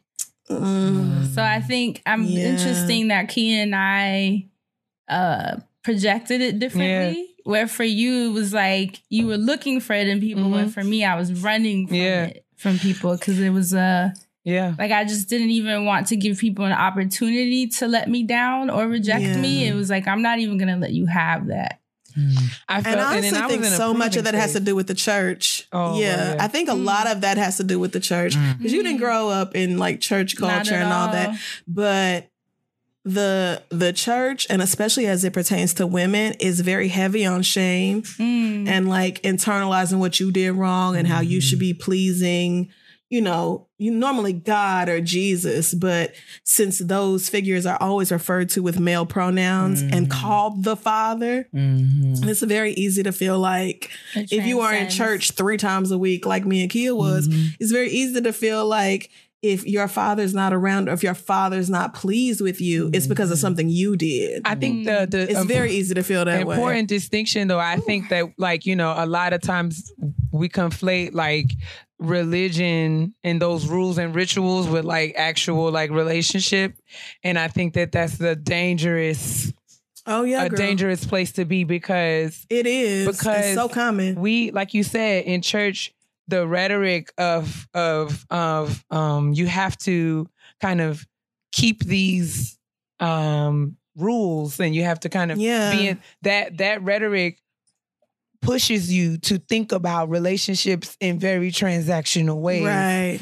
It does. And I think what I've learned in my adult life, especially especially is in growing growing relationship with God as an adult, is I've asked and, and really got a lot of of more insight into um, understanding relationship um, and and like as an unconditional kind of thing, and Yeah. and instead of it being like I have to do and be and embody and and ha- carry, you know, I have to be this person in order to earn um and and, that, and that's actually antithetical to what what I I I believe God is. Like you know like grace and all of that it it cancels out the earning because none of us is deserving of it. But like I have that's one of the things that I'm working on now. It's like yo um I've my what my therapist showed me and I very early in our our uh sessions she was like you think about everything in terms of like transactions. It's like you think of everything like you have to earn everything like Yep. you, you think mm. about like you know and you talk about what you don't deserve. Like your friends are nice to you because they're your friends not because you do certain things for mm-hmm. them or your parents treat you mm-hmm. this way because Right. they love you not because you have to be this person. So i i think that that has really been something that i had so that's just was a part of who i am. I felt like in order for me to keep my father's attention i had to have certain things Yep. and I didn't have them, and that's why he left. And that that definitely bled into my relationships, Yeah. and where I I was dealing with with dudes and feeling like I needed to learn what they liked, so that I Yeah. can maintain their attention, but not from a healthy place, but from like a place of like, I don't want this nigga to just up and leave. Right. Right. That's so That's real. real. Yeah. And I can't tell you how many times I heard in church, you know, none of us, Lord, we just thank you so much for your grace and your mercy because we do not deserve. We are trash humans. Mhm. And then in the same breath, Mhm. you need to be doing X, Y, Z, and A, B, and C in order to earn the Lord's grace and the Lord's mercy. And you need to Mm. work for forgiveness. And there was never a message of you are okay just Yeah. as you are, Just- it's existing just birthright. as you are. Yeah. And and, and I you never learn- got that. It and was always learn- this is what you need to do. Yeah. and you learn i learned through relationship and i mean my relationships with people have mirrored my relationship with god in that like you know the earning is off the table. It's like i love y'all as my friends and because i love who you are as my friends and i, I appreciate and value our connection i'm going to cultivate that with you. And by default that means i treat you the way that you want to be treated. Um, and i and i do the things that you would ask or request of me in relationship and i think that that's the way that i think about things with god. So like even in dealing with my dad um i've really that's really been something that has that i've been using as a tool um at the suggestion of my therapist. Um it's like you know just kind of recasting what this role of parent means for me. I like that. and and making sure that um I am parenting myself um yeah, for real. in the absence of my of my of my father um Yeah. in, in the best way that I can um and like I said some days that's better than others but that's just that's just what Yep. it is um but yeah I think I, I'm glad that we're having this conversation I think is absolutely necessary and I know that we're not going to get get through or feel like we have fixed or solved or addressed any of any of our Oh, uh, no. any of our any of our issues or challenges or or things but I did want us to talk about and we've kind of all touched on it but like what are things that we're doing now um differently? What are ways that we're moving differently? How do we think about ourselves as adults or potential parents or jade as a parent? Like how do we what are what are the things that um the experiences that we have um what how have they shaped shaped us um in terms of what we want to do the ways that we what we're shooting for so we talked about how it's impacted our life thus far but who, who do we want to grow to be um, given some of the things that we've experienced through our relationships with our dads? Well, I mean, thanks to therapy, I feel like I will be not the exact opposite parent because my parents, even my father and all his shittiness, truly did the best they could. That's the all best we he can could ask. do was That's all we can ask. I mean, and the best he could do was garbage. absolutely. But, he did his best. That was his. It was toolbox. trash, You know what I'm but he did it. right.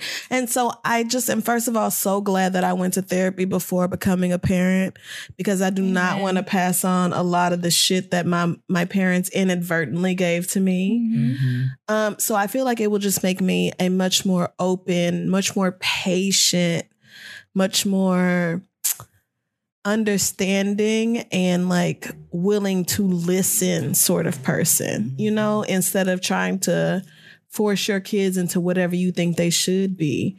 See who they are. Mm-hmm. Find out who they are. These little niggas have their own personalities and traits and all that that they were born with, you know? Mm-hmm. So I am just very excited to have the opportunity to see who this little nigga is and, you know, adjust my parenting style for that kid or each kid if, you know, I'm cursed with multiples you know that sort of thing right i mean because listen i know a girl who got pregnant with twins her first time having sex Uh, her first Having time having sex. sex. she, the, her first time having sex she got pregnant Wow. with twins Oh no! i was like that's a cautionary tale if i ever Oh, fucking my heard one God. Oh, Never yes. have sex again. I'm and of course she went to the how she church she went to the sex church so everybody at church was like see that's what happens when No, you have sex outside of marriage you get pregnant with twins. Oh, the first time. the first time you fuck. They know See you how What? no one on taught you but yeah My heart But just I mean- broke for that child. Bless her I heart. Know. Listen, Jade's husband is in there right now building Noah's Barbie dream house. Is- is- So I feel like you did a way better job on picking a daddy for your baby. well, you know, Well, you had I, a good um, dad. But you I had a good you. dad as a right. You knew what to what to accept and what to not. and what it feels like. Yeah. Yeah, and I'm really grateful for that. And my I'm grateful for my dad as a human being. Like my dad came to me recently because I had young parents. So he came to me recently and apologized to me. And I was like, "For what?" And he was like, "For he was like, I feel like there was more I could have taken seriously. I was out playing basketball and doing Aw, these man. things and I I feel like there was more I could have done to nurture you." And I was like, you were an amazing father. Oh, like man. you were a young father and being a being somebody, you know, who is the age that they are now, I was like, I can recognize where, you know, your priorities may have been a little different, but I never felt that as I never felt that growing up. Like I never felt like we weren't priority to him. And just that alone, just mm-hmm. having that humility enough to be able to come and apologize to me and I didn't even think he did anything wrong continues to show me what an amazing person he is. And it he continuously teaches me lessons as a human being. And then Tristan, as you all just mentioned, he was in there. He's in there building building the Barbie dream house right now. but he didn't have the best example of a father either, and he had very similar examples to all of you, um, where his, his was you know there but like not there, Yeah. and it also he, those kind of experiences, especially with my friends that I see, like. Keia, your the, your experience with your father is more along the lines of what I've seen like within my family. My dad's brother's a crackhead, and I guess that's probably wrong to say, but I don't really know what else to call it. An addict. And an addict. There we go. That's more PC, but it's a crackhead. And Oh had two kids, my cousins, and was not a good father to them, which then turned into like really complicated relationships with the families. We wanted to be a part of our cousins' lives. Their family did not want us to be a part of their lives, but that's a whole nother topic. But just seeing the the example that my, like how my father tried to nurture his own niece and nephew Oh. even to the point you know where he he did it to the point where he he couldn't any- like nobody would allow him to anymore he's just a wonderful example he just really really is and i'm really grateful for my experience i used to feel a little guilty What? i used to feel guilty because one my else was experiencing. yeah I, I, get used to feel guilty No, you and shouldn't. then- It's amazing. I don't. I'm just really happy for it. I'm really, really grateful for it. And then seeing Tristan having not the best example of a father, but turn that into being an amazing father. It just it shows me that there is hope. you know what I'm saying for people with, and then having you all as friends. You all are amazing human beings, and I know that these examples have, or these yeah, these examples and these experiences have really um impacted you in different ways. But you guys have grown to be amazing human beings. Oh, we try. Our best. What was their Um, question again? I don't know about amazing. I'm just here. Well, yeah, that's you weren't at the table when I said that. Well, bitch, you weren't supposed to tell nobody that I was supposed to come back in seamlessly, Oh flawlessly. gosh. and they never knew I was gone. You're the one you snitched on your own damn self, I did. God damn it.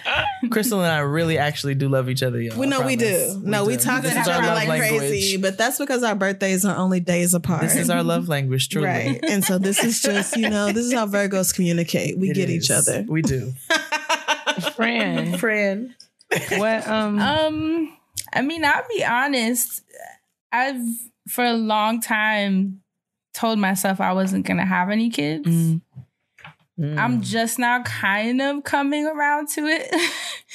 but I I feared not having the emotional capacity Mm. because I wasn't raised with emotions and I, I fear that that's gonna come up with a child because they do say that your child triggers you beyond belief Mm. Yeah. and unearths a lot of Mm. things that maybe you thought All you had worked on. shit. Yeah, like all those Yeah. imprints just start coming right at you. And there's a part of me that's like, man, coming from two emotionally unavailable parents, I really don't want to fuck a kid up. Mm. Um, so there's that part. Um, and then I forgot what the other part was. oh,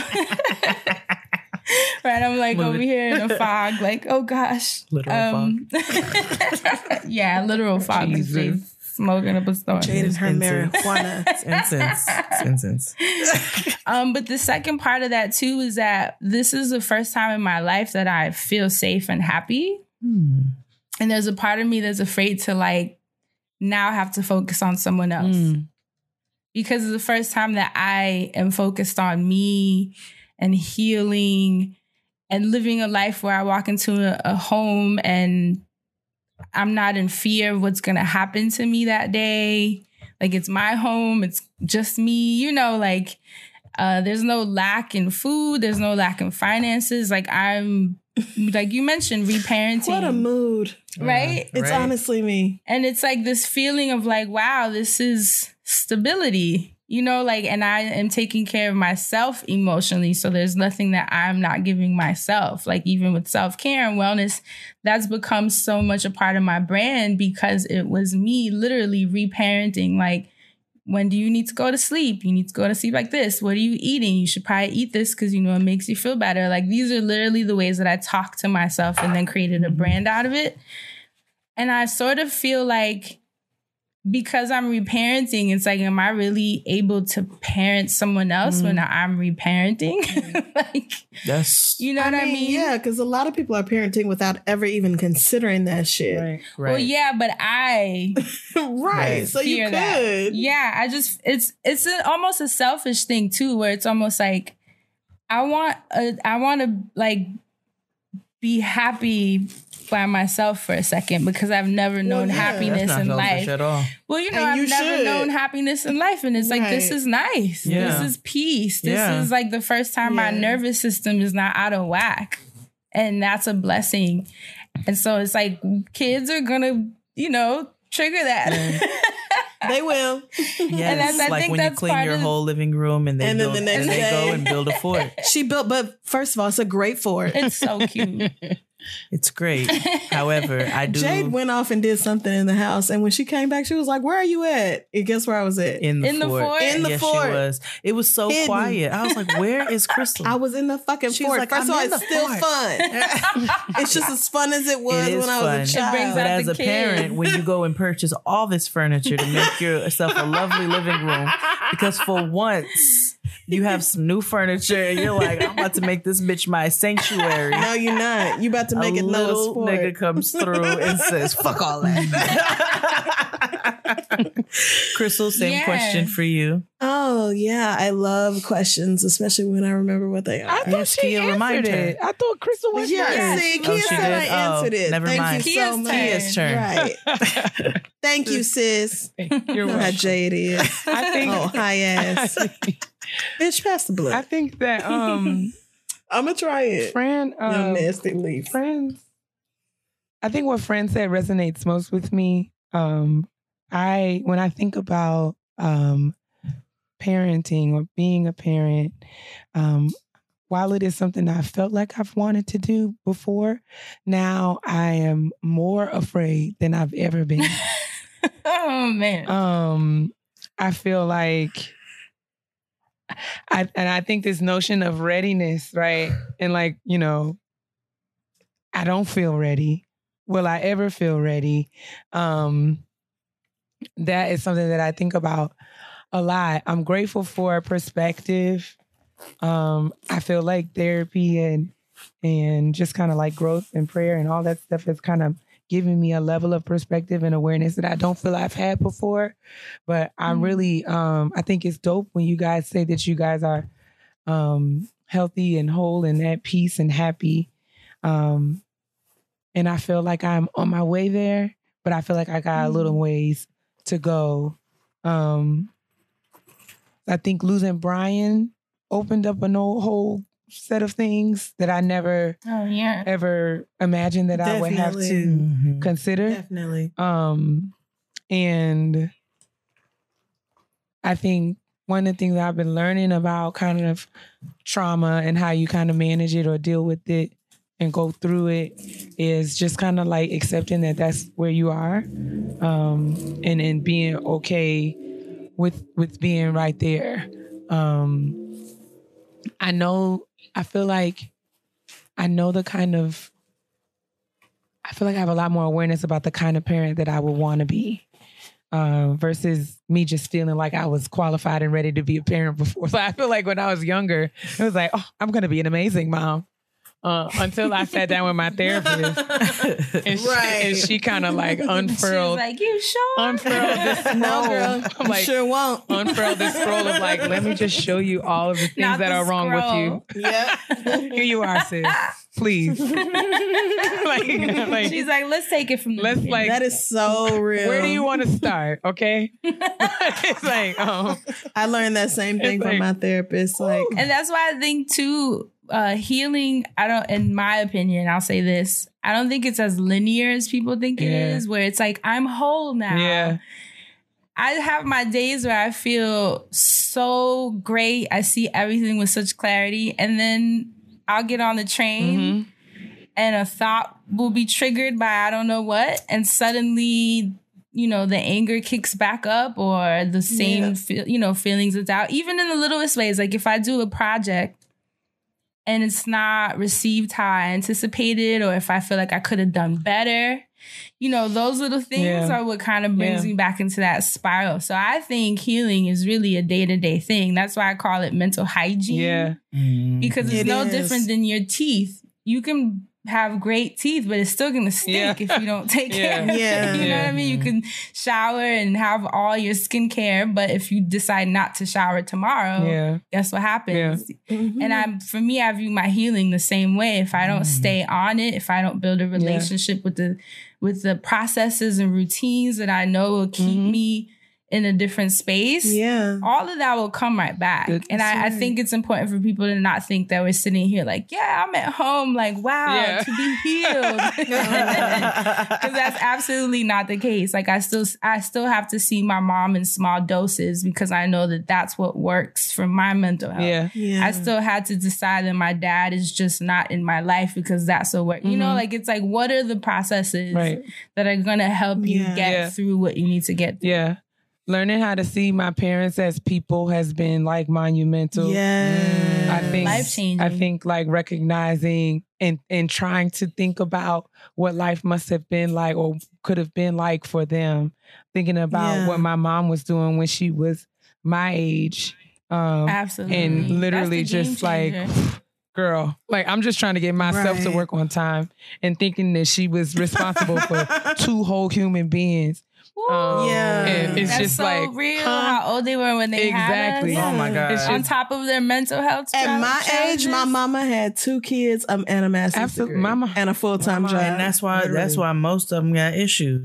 right. I mean, we're yeah. gonna keep it all the way And my mom was an immigrant, didn't speak a lick of English, cleaning radio stations, Wow. being sexually harassed by white men all day because they knew that she was the bottom of the totem pole and they can get away with it. right. um having me navigating her mental health challenges because like Keia said her life was not was no crystal stair Right.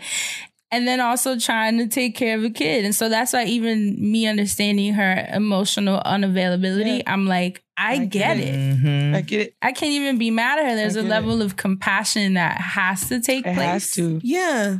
The compassion is real, but so is the I, that five year old, six year old, two year old, 10 year old, 14 year old girl deserved a better parent. oh than this. thousand percent mm-hmm. and I did. and agreeing to understanding both yeah Yeah. the compassion and the fact I that mean, you, you have to deserve understand both. better. they can't Yeah. coexist i think they have They to do. they, They have do. to They They have to. absolutely, They absolutely That's where have the to. healing is. Yeah. Yes. That's the intersection. Come on, Fran. And I think- tea drinking mm. ass. No, but seriously, I think that's really important because without that, without that balance, like I don't know how I could be hopeful and look forward. And that's something that I feel like, even though I'm afraid, one of the things I feel like I'm making progress toward is really, really just um believing again that Mhm. It can happen for me. Cause I think Yeah. the trauma beat me down to where it was like, you know, it's not gonna happen. I'm just readying myself to just be in here with Maurice Greenleaf, my houseplant, for the rest of my days. And we she just really be talking about Maurice like that's She her really. I mean, Did you say Maurice Greenleaf? you don't know that's his name? That's her yeah. snake Do you see my son? He's He's, right there. That's her son. He's You right. are That's him, so girl. There he funny. is. Maurice Greenleaf, he's so tall. And I posted a post for him for National Sunday because that's my boy. he, he just makes me so proud. I can't deal with kids. I love him Yo, so you're much. funny as hell. No, but for real, I think I think that's where I'm at now, believing and having that level of um just be- you have to have the that level of awareness where you know you can see multiple parts of people because I, I've learned that I've got to develop these kind of compassion muscles. I've got to develop, but still develop the accountability because if I'm going to be in relationship with a nigga, right? He gonna have he gonna have his stuff just like I got my stuff yeah. Yeah. and we That got to learn shadow how to coexist. Like we have to learn how to Mhm. coexist and be okay. Like we have, and it and it's going to take work, It's and it's scary. It's it's It very is. scary. But I'm just trying to be in a place where I can believe that it's going to happen again, and that's just where I am in my journey right now. Hopefully. A little bit down the line, I'll be able to say that I'm a little bit um, further, or maybe I should say in the cycle, not the not the linear, um, but thinking about it, Not the linear. thinking about it as a because it's not a It's linear not a linear process. process. It is not. Yeah, but just But you know what I will say is really nice from what you're saying? From learning people's shadow sides as well as like the lighter sides by looking at our parents Mm-hmm. and in our relationships, I found that I'm so much nicer to myself now Mm-hmm. oh, I definitely am. because I'm more accepting Yeah. of those parts that maybe I hid away because I knew that it wouldn't it wouldn't make people love me. Mm-hmm. Yeah. And so I'm like, okay, let me put this away and just be the mask that will create an environment that's better suited. Right. And so those darker sides, as they're coming up now that I'm older and I'm like, come on, guys, you can come out. Yeah. because I'm at a point where it's like people will have to love those sides too. There's no hiding that anymore. And yeah, you're going to uh, lose people. And for us, we're public figures. So it's extra heavy because it's like you have Y'all people in your public comments, whatever. I be at home. TV show. I be at home. I reject that label. So while you're October 11th. while you're comes. trying to figure your relationship out, there's people in comments saying they hate you, and you're like, "Well, you're not alone. Yeah, right. yeah. Me too, bitch. Welcome. Me too. so the. Join the club. Welcome. I'm right with you." We're having lemonade Can I get you a cookie? I've I been watching Great funny. British Baking Show, so we have tea cakes in the back, bitch. Bitch, I was like thinking the same thing. Tea cakes in I've the got bag. townhouse Tea cakes cookies. in the back, bitch. got That's right. I crackers always and want to hit cheese. them up and say, "You want to start a, a group on Exactly. Facebook? Because we can sit both with be us. admins." Right. Add me to the group chat, bitch. I don't like that bitch neither. you know, like everyone is struggling with that. So I find it funny when people say that. Um, but I do notice that I've been so much nicer to myself and I Yeah. enjoy that part of me now where if I fuck something up, whether it's, you know, I did something wrong in a dynamic with a friendship or even with our creative projects, whatever it is, before I would beat myself up and I would say it's like a broken record where I would say it all day to myself, all day, all day, all day, all day. And it's like obsessive. Mm-hmm.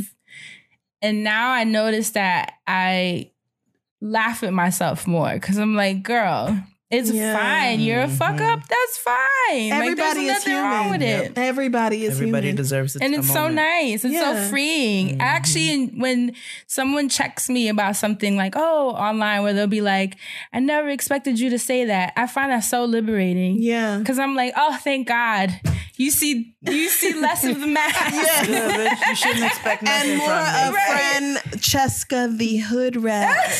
Keep That trying to tell y'all, see. my friend is a She's ghetto hood ass rat. bird. Listen, all the memes, the gifts. Fran is a vegan bird. I need y'all to understand. Love You want to hear She's the new baby track? hood Friends gonna send it to you. She just a hood rat that drink aloe water and tea and shit. I know you do, girl. Thank you for she got rice me. water I and love shit. it. Fran, he like Fran. In the double anklet auntie gang. Yeah. Okay. Okay. Gang, gang, gang, gang. Gang, gang, gang. Squad, squad, banda, banda. Listen, Wearing I chocolate. literally am an auntie. Listen. I got a whole ass seven year old nephew. Oh. I got Noah FaceTiming me when she want Barbies and shit. but I think so to kind of piggyback off what Fran said, I think it's so important to to get to a place where you stop blaming yourself for being a human being, for having human ac- interactions, for for things that weren't really your fault. Mhm. And so all my life I have been talking to myself the same way my father talked Yes, to me. dog. Amen. That's so real. And and did not know that until it was perilously too late. Yeah. Um, and so it's only been maybe in the past year, year and a half that I've stopped dragging myself for making mistakes because I thought if I just beat myself up every day, I'll never make that same mistake again. But as my therapist put it to me, if a six year old spills a glass of milk, you're not going to teach them to never spill milk again by reminding them every day when they woke up about how trash they are for spilling the glass of milk.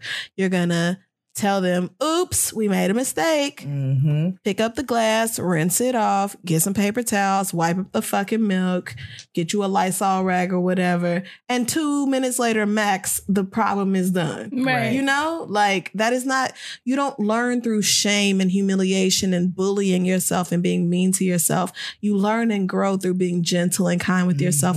But it's frustrating when you are somebody that other people are paying attention to because when other people are scrutinizing uh, scrutinizing your life, it's very easy to take their opinions into consideration when you really don't need to do that. right. It's and that's true. something else that has been a struggle for me in therapy. Like, I grew up trying to match my father's expectations and then, you know, had these very crazy 20s and early 30s where I was drunk or high 98% of the time. And, you know, Same. and now and now knowing that you know I used to abuse alcohol and I used to I wouldn't say I won't say abuse weed but I used to get high every day and smoke all day every day to get away from those bad feelings. Same. Yeah. And so finally getting to a place where I can just feel the bad feelings for the first time in my 37 years of being grown is very difficult. Mm-hmm. Yeah. It's hard. And and like Fran said, it's not a linear process. There are days when I'm taking really good care of myself and I'm doing everything And that you're is like, I best got this. for me. and the next mm-hmm. day I'm like, you know what we're gonna do? We're gonna get high. we're gonna play video games for the first four hours of the day. We're then gonna take a break for empanadas and pizza. wow, are you me? We're gonna come back for a tequila cocktail hour, and then we will round out the day with clearing out the DVR. You know, like there are days when, and and honestly, before I was self employed, I would have thought, what a dream life. But in reality, the dream life is waking up every day wanting and being in a position to truly care for yourself in the ways you need it the most. Yep. And so so much of my emotional healing and my emotional progress has been like me doing really well for a short while mm-hmm. and then going right back to my trash bag ways mm-hmm. and then be doing really well for another four days and then being a garbage bitch once again. and you know what? I embrace it. I agree. okay. At this point, after having those highs and lows off and mm-hmm. on for the past 18 months, I'm at the point now where when I wake up and I'm like, I don't give a shit about anything, I'm like, all right, bitch, let's ride it out. let's do the least amount of damage. Mm-hmm. I'm not at a point where I'm binge drinking anymore. I don't smoke weed anymore. I mean, I do ingest weed, but I don't smoke don't it, smoke except it. just now when I took a hit off of Jade's nasty leaf blunt, but I won't do that again. Anyway, don't matter. It's delicious.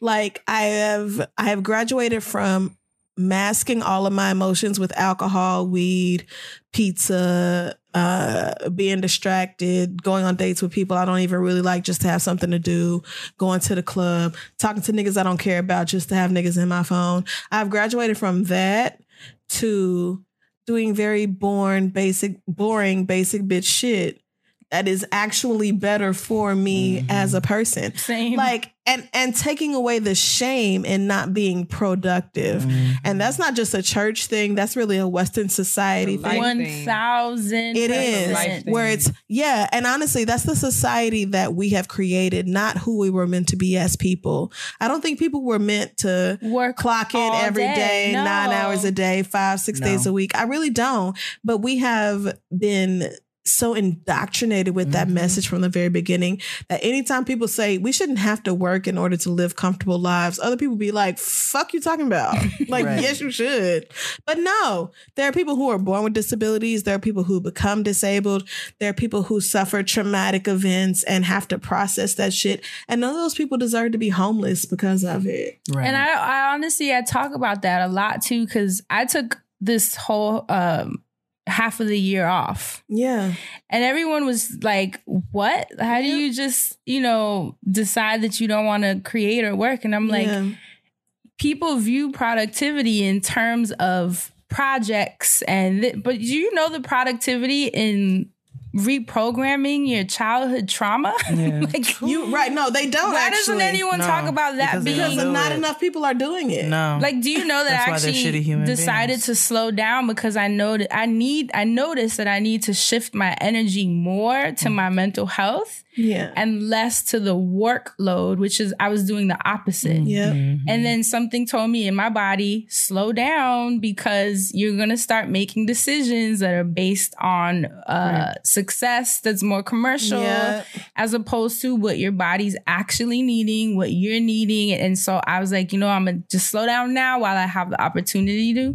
But it's interesting that everybody took that as such a thing of like, Yeah. so what are you just doing? You're just home? I'm like, yeah. I am actually. I'm reading, I'm sleeping. I I'm- remember like with my friends. Yes, I'm hanging living. out. I, I remember years ago when Fran and I first became friends.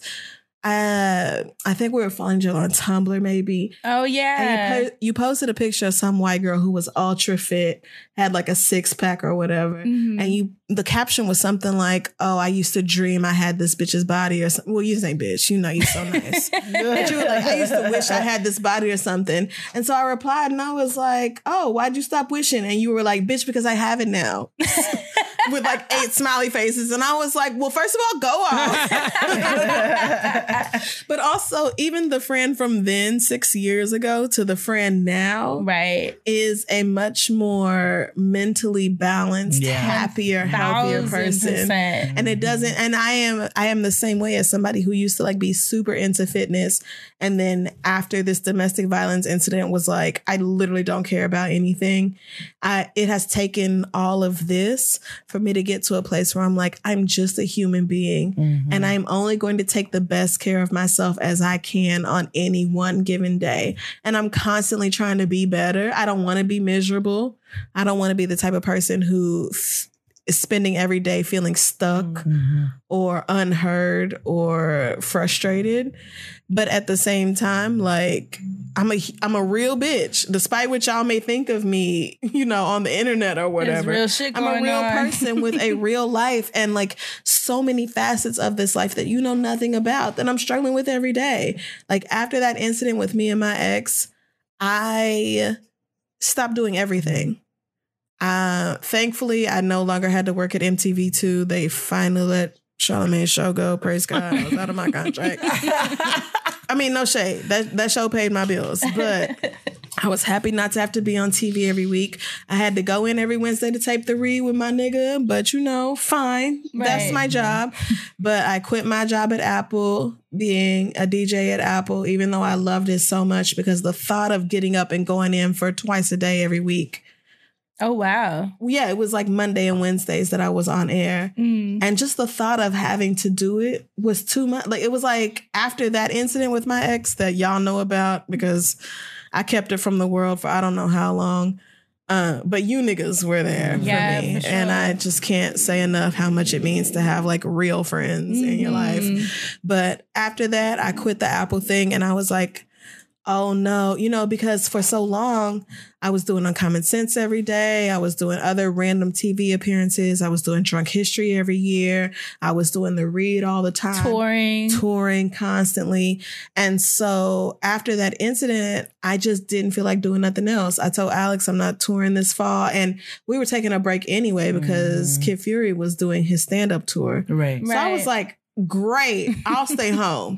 so I was like, damn, I'm not touring. I'm losing so much money every month not being on Viacom no more.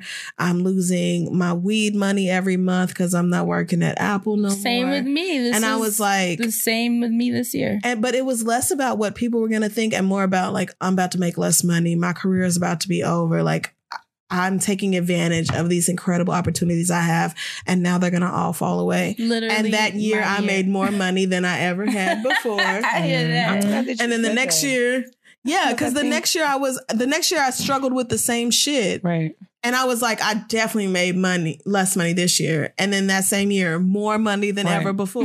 so it's like. But I think it is is we have to At a certain point, you have to pay attention to the facts and figures Right. of the situation. Hello, it's a science. Yeah. I think it's also important to know because I mean everyone's not in a position to um kind of like take take that kind of time off. But there are Oh, other, and it's a It's huge it's a privilege. huge privilege. But there are there are other It's a choices huge privilege that you can make around um you know what you're scheduling and what you decide to take on and your decision making but i think it starts off with the kind of intention that you guys are talking about and just being more thoughtful and balanced because that's something i'm Mhm. dealing with now um and even like fighting back you all right sis I'm so good.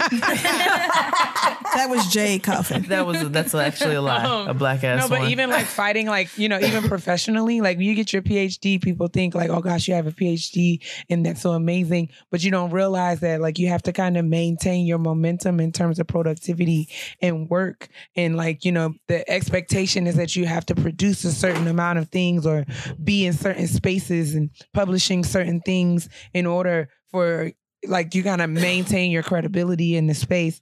Um, and you know my my my route was you know a little unconventional. Like i didn't go be a professor. Like i decided to take a job working in practice and policy. So then you know what counts as productivity looks different for me. But i i mean i'm just saying all of that to say I am struggling or, cha- or not say struggling, but learning how to define what productivity looks like for me in this space. What counts So as so work big. For me in this space, right? So like acknowledging and for a long time, Jay will tell you, I thought of this as kind of like extracurricular. Like, you know, the podcast is just something fun to do on the side. Like it's cute. it's cute. But I mean, more than I think about it, since I'm talking I know about that same thing. my life and my work. And I'm like, this has very much become a platform where I can talk about and share and still be Mhm. very much Dr. Keia in this space. And I have access to the same amount of people or if not more people than I would if I were publishing my research, but I can get to talk about it on these kind of platforms here. So it's just more about kind of like having that intention of um, you know, like you like like you said earlier, sis, maintaining hygiene um, and and give create spaces in your life where you can develop the relationship with the processes that you need to kind of work through your your stuff. Like I'm still working And- through my daddy issues. Yep. I'm working through all of that, and that's productive. and that It that is. counts. and people need That to counts. understand It takes that so much out of you to to process your childhood trauma. That's why people don't do it. That's why niggas be living for the weekend, getting drunk as fuck, high as fuck. That's why people spend money they don't have on going out to eat or and any other society distraction. obviously doesn't create space No. for you to even No. No. do that because and it's Right. obviously the science that's what they want Mhm. because the barriers to therapy are 90% of the problem. The fact that there is stigma around it and people feel uncomfortable about going, I truly feel like that's a small slice of the issue. and exorbitant the costs. real problem, yes, right. No, the real that's what I'm saying, sis. The real problem is the cost and the Yeah. time that it takes to go to therapy. The fact that almost everybody has to work within their insurance. I'm so grateful that the therapist I found who was like available and we clicked immediately. She is not under my insurance, but thankfully I can pay cash every Out week in to pay for yeah. that woman. Mhm. Right. Like most people do not have that have the luxury. means. Therapy is expensive. Yeah. yeah So and and then even if you can afford it and you do have it in in your insurance, you got to find the time to go. Usually after work Mhm, because most people can't go before. Mhm. So you have to find the time to go and then that's time away from work, away from your kids, away from your family where you have to make arrangements for some other shit to be done. and also what is unearthed in those sessions you then you have to go be a parent Yeah. then you have to go be a parent Yeah. or And go to work the next shit. morning while that's still on you it's like Man, i can't all that. it's- The it's therapy wild. There was hangovers so are real. times- Therapy. Oh, that's what I'm hangovers are real. Oh, saying. Oh, listen, Like- To be like, I don't. then you're supposed to be in the office like good morning Oh, no. everyone Look, And or- I, the thing is, I literally did that. I know what it is like to go to work. Force yourself to go to work. Like my ex assaulted me on a Sunday night. Monday morning, I went and got on the radio at Apple Mhm. because it's what you have to do. it's, it's we have no choice It's it's bitch. If you don't go to work, for me, it wasn't the money as much, which for most people, I think it's definitely the biggest concern. But it was not only am I missing the money for the day, I am going to get so many other people in trouble because this person didn't come to work today. Mhm. And so it was like, I just didn't need all that on me. And so I told myself, you know, that morning when I woke up and checked for bruises, which is the craziest shit of my life, I remember saying, you know what, sis, this is a very, very bad day. But all you have to do is make it to two o'clock. At two o'clock, you'll be off the radio. You'll take the A train home. A train home. It will take entirely too long, but you'll get home. And then after that, you can drink as much as you want to, bitch, until you see stars. and we will That is just be too real. drunk as fuck and kicking it all day. and I told myself that. Like I had to give myself rewards for leaving the house because otherwise I would not leave the house. And and when you have like and that was just me to support. Mhm. And that was just because I really didn't want to have to dip into my real money to pay for my drug money. That's so real. But when people are like, if I don't go to work today, my baby can't go to after school care. My baby can't go to daycare. My baby can't go to whatever extracurricular.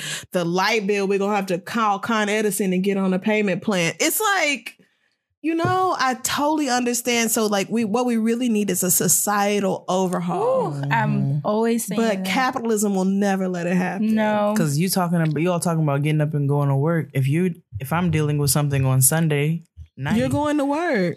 not only that, but if my child pops out of the room, I got to deal with whatever I'm dealing with as well as Right. Right. Her. She's Yeah. priority first. Exactly. And that's how so many parents are not able to take care of themselves. yeah, because they're still trying to take so care of their own wound, Yep. wounded ass selves. Yep. So what they can give you is bare minimum at best, which is like I said, when I confronted my father about the shit he put me through, one of the very first things I said was, I understand you had it really rough.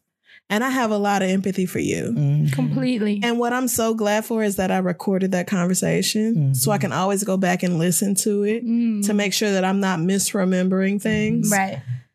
But like I said, I understand that you really had a rough childhood. I understand your father did all these things and it must have made a huge impact on you. And therapy has never been an option for you for whatever reason. I get that. And at the same time, you really hurt me and my brothers in ways that have to be talked about and dealt with. And that's where he could not take it.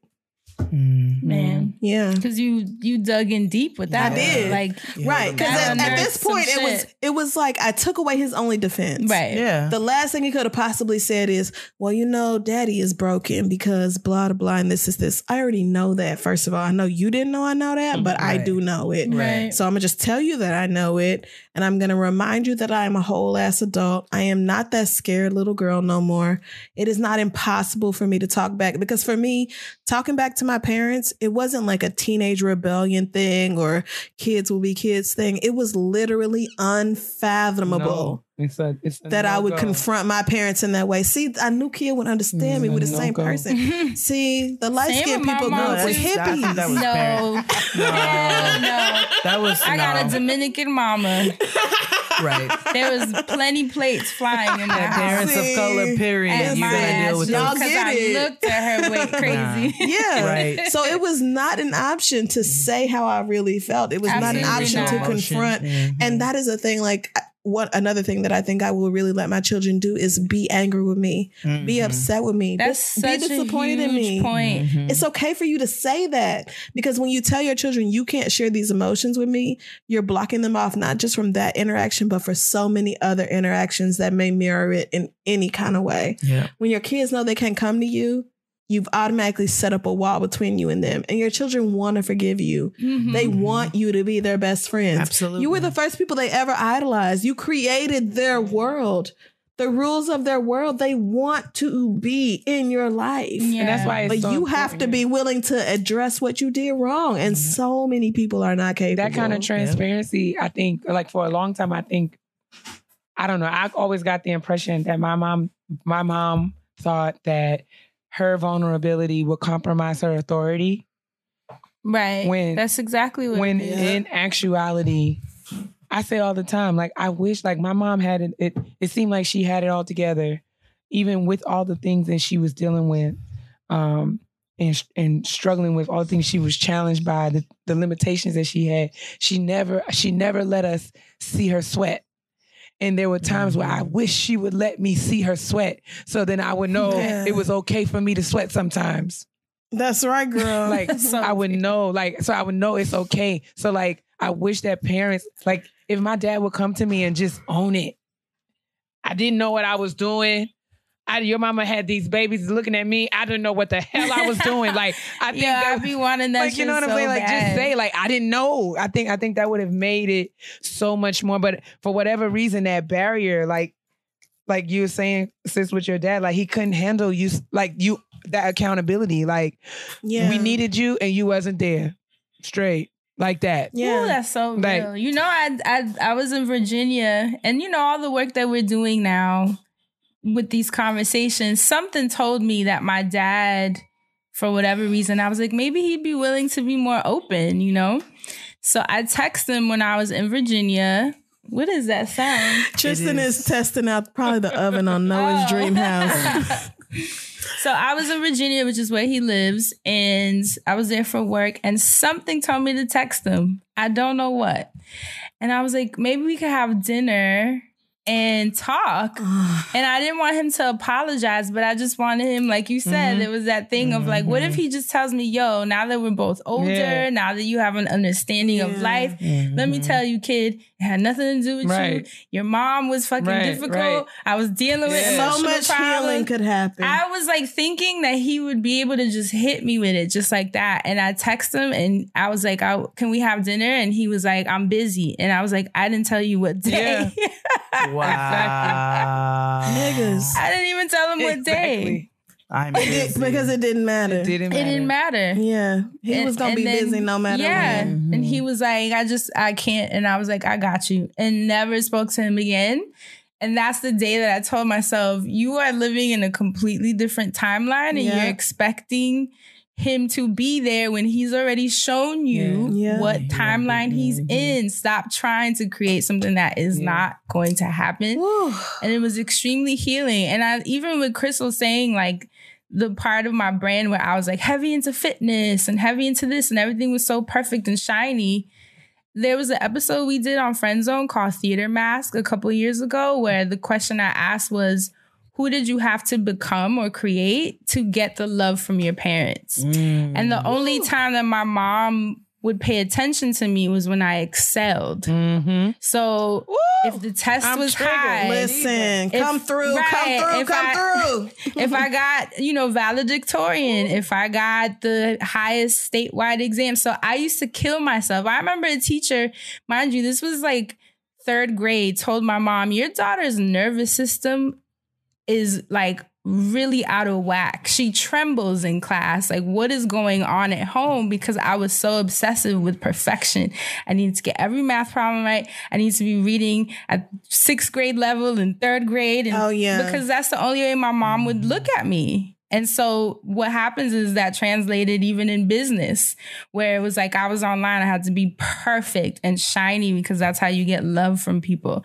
And then finally I got exhausted because Yeah. that's not sustainable. It's not. Because it's not who you are. You have to let people not like you. Yeah. It's fine. It's fine. You It cannot character. possibly be for everybody. and not think No. that they are your parents that hate you. Like this is not just one Yeah. big story if the right. world hates me. Like Yeah. it's not your parents. These are humans. In the same way people online don't like you, your parents probably Right. didn't, and that's fine. I mean, when people come at me with invalid criticism, like it's one thing to call me out for acting like Jade, no, because that bitch is problematic. But when people come at me for like something that is just an innate part of who I am, and they just don't like or it. if they just don't like my opinion, then it's like, okay, fuck off, Herbert. Like I can say that because Right. it's like I'm saying fuck off to the same person who always felt like it was okay to talk to me that same way or treat me that same way or be mad at me for something that there was no reason to be mad at me for. Like you just don't like it. It irritates whatever within you. Mm. But again, that is within you.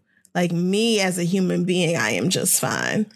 So yeah, I know we've been talking about this for a while. We probably have overrun y'all's I time. mean, I mean, it's and a all great that, combo. but yeah, I think but it's you know too, and I when think people really get triggered by you online, and this could be the hippy dippy in me. Mhm. Whenever someone is triggered, I always ask myself, "What What are they teaching what are me? you seeing Yeah. of Mm. yourself in me that's just Yeah. shook something up in you because there's no other reason I would be creating this reaction Mm. Yeah. in you. I told somebody recently who I had been following for years online for a long time when you would say, you know, XYZ ABC, it would make me feel really uncomfortable and almost mad at you. Mm. And not until therapy did I realize it was because you were bringing up something within me that I was not ready to face. Mm.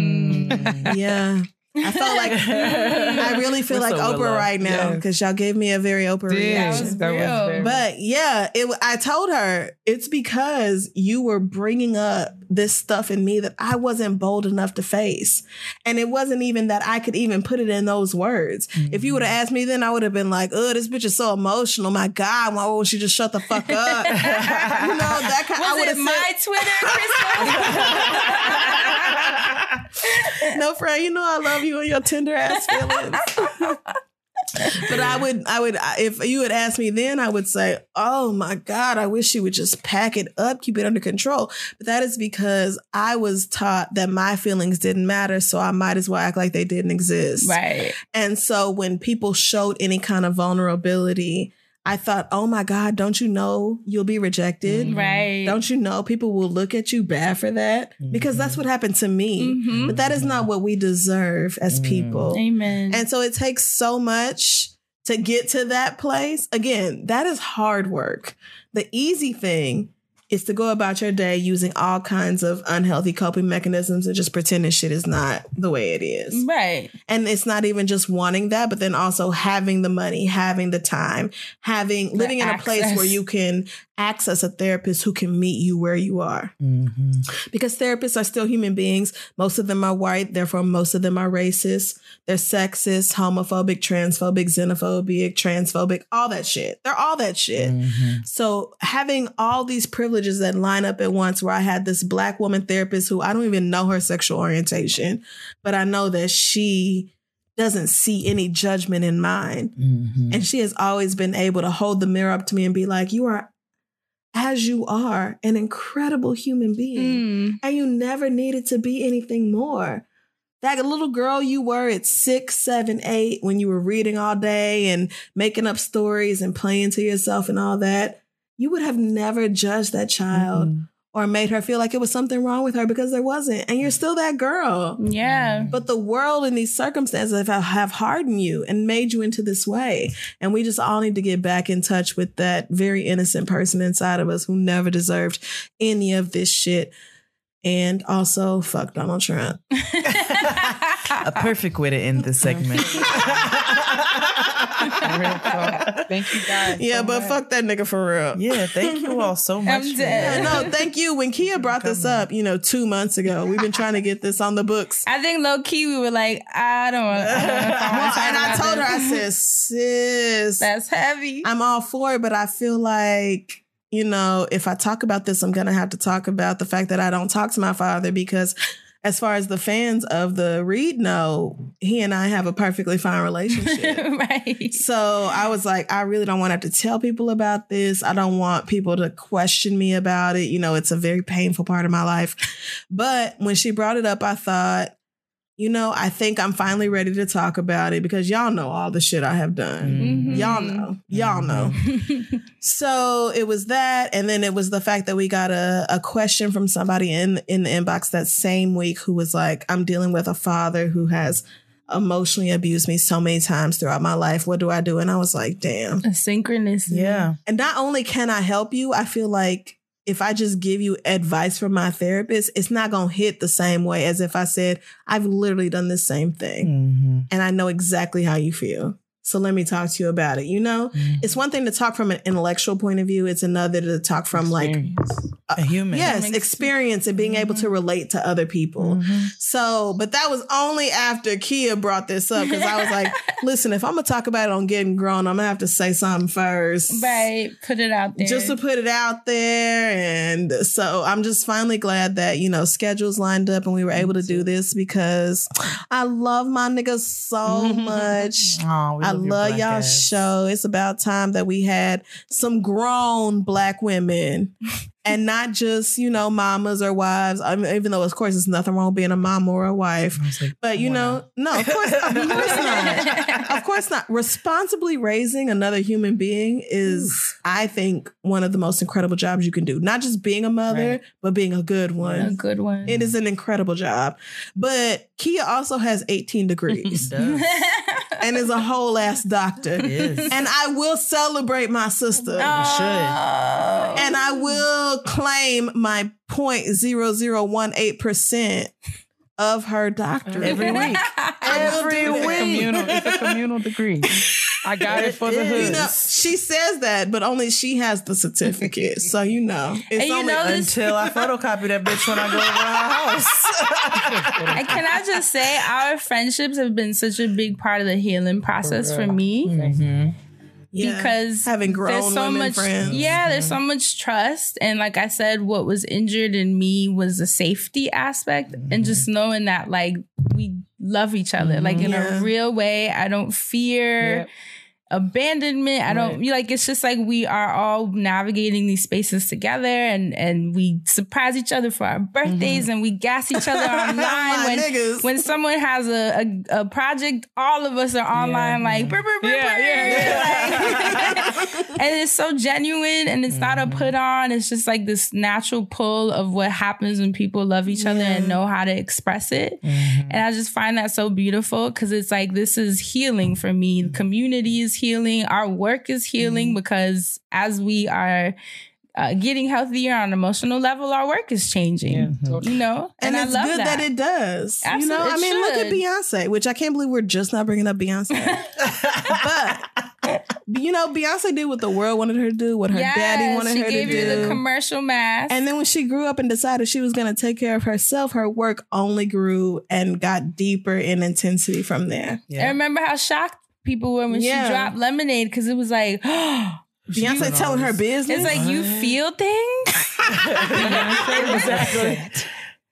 You got Okay, cheated we all on. Your we dad, you know, broke your mom's heart. Like it was like, oh my god, these are real life issues. Yeah, Beyonce mm-hmm. talking about like real shit. And it's okay for us to be grown titty women and to say things that honestly 23 year old me could have Never. benefited from. Amen. Not even little kid me. I'm talking about early 20s me could have really mm-hmm. benefited benefited from a bitch being like, Shit's Did you grow up in a two parent home? Did it still kind of fucking suck? then guess what, bitch? I'm the bitch for you. You know?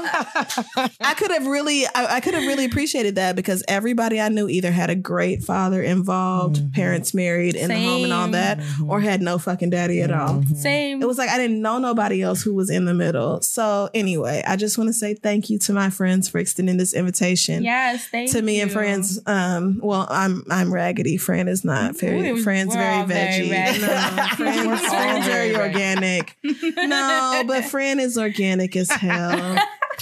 Bitch smells like Till she get down on them sour power straws. Oh, the red ones. to be Until I get her some of them. Until I get her some of them watermelon and strawberry Oh sour patch That's kids. And then she lose her damn mind. You know, Mandy, Mandy from Horrible Decisions was like, "Fran, do you have any vices?" I was like, She was "Sour Hell power straws." yeah. I was like, "Chips," and she was like, sour "Bitch, and shut sweet up." candy. Yes, Fran loves junk. I People love don't know that about you. I just Sour. love sour Listen, candy. we be down People for the think she desserts. and eat the, dehydrated green beans for snacks, but she do. don't. the girls' nights be full of nachos and all kinds of mayonnaise Right. and shit. All you have to do is buy something without me, and Fran be like, "I'll try it." she like, ooh. Ooh, nachos. when I got her that big ass, ba- the resealable bag of the strawberry sour patch oh kids. Oh my god! I think I have nigga. teeth that fell out from that damn bag. so, but anyway, I think it's important to talk about. And, you know, as always, I say that if I can tell people my secrets and they don't end up on the blogs, then I have oh some real friends. Indeed. never that's look some on the real shit. Never blog. that. When your secrets only come out when you tell them, You know you you got the doing right good. niggas Got the right around you. That's some real shit. So yes, thank y'all Only for y'all having know a, who I've killed. Anyway, Listen, so- that's right. and only we know where the bodies are at. exactly. So thank you, friends. Meet the scheduling assistant that works 24 7 behind the scenes to fill your calendar.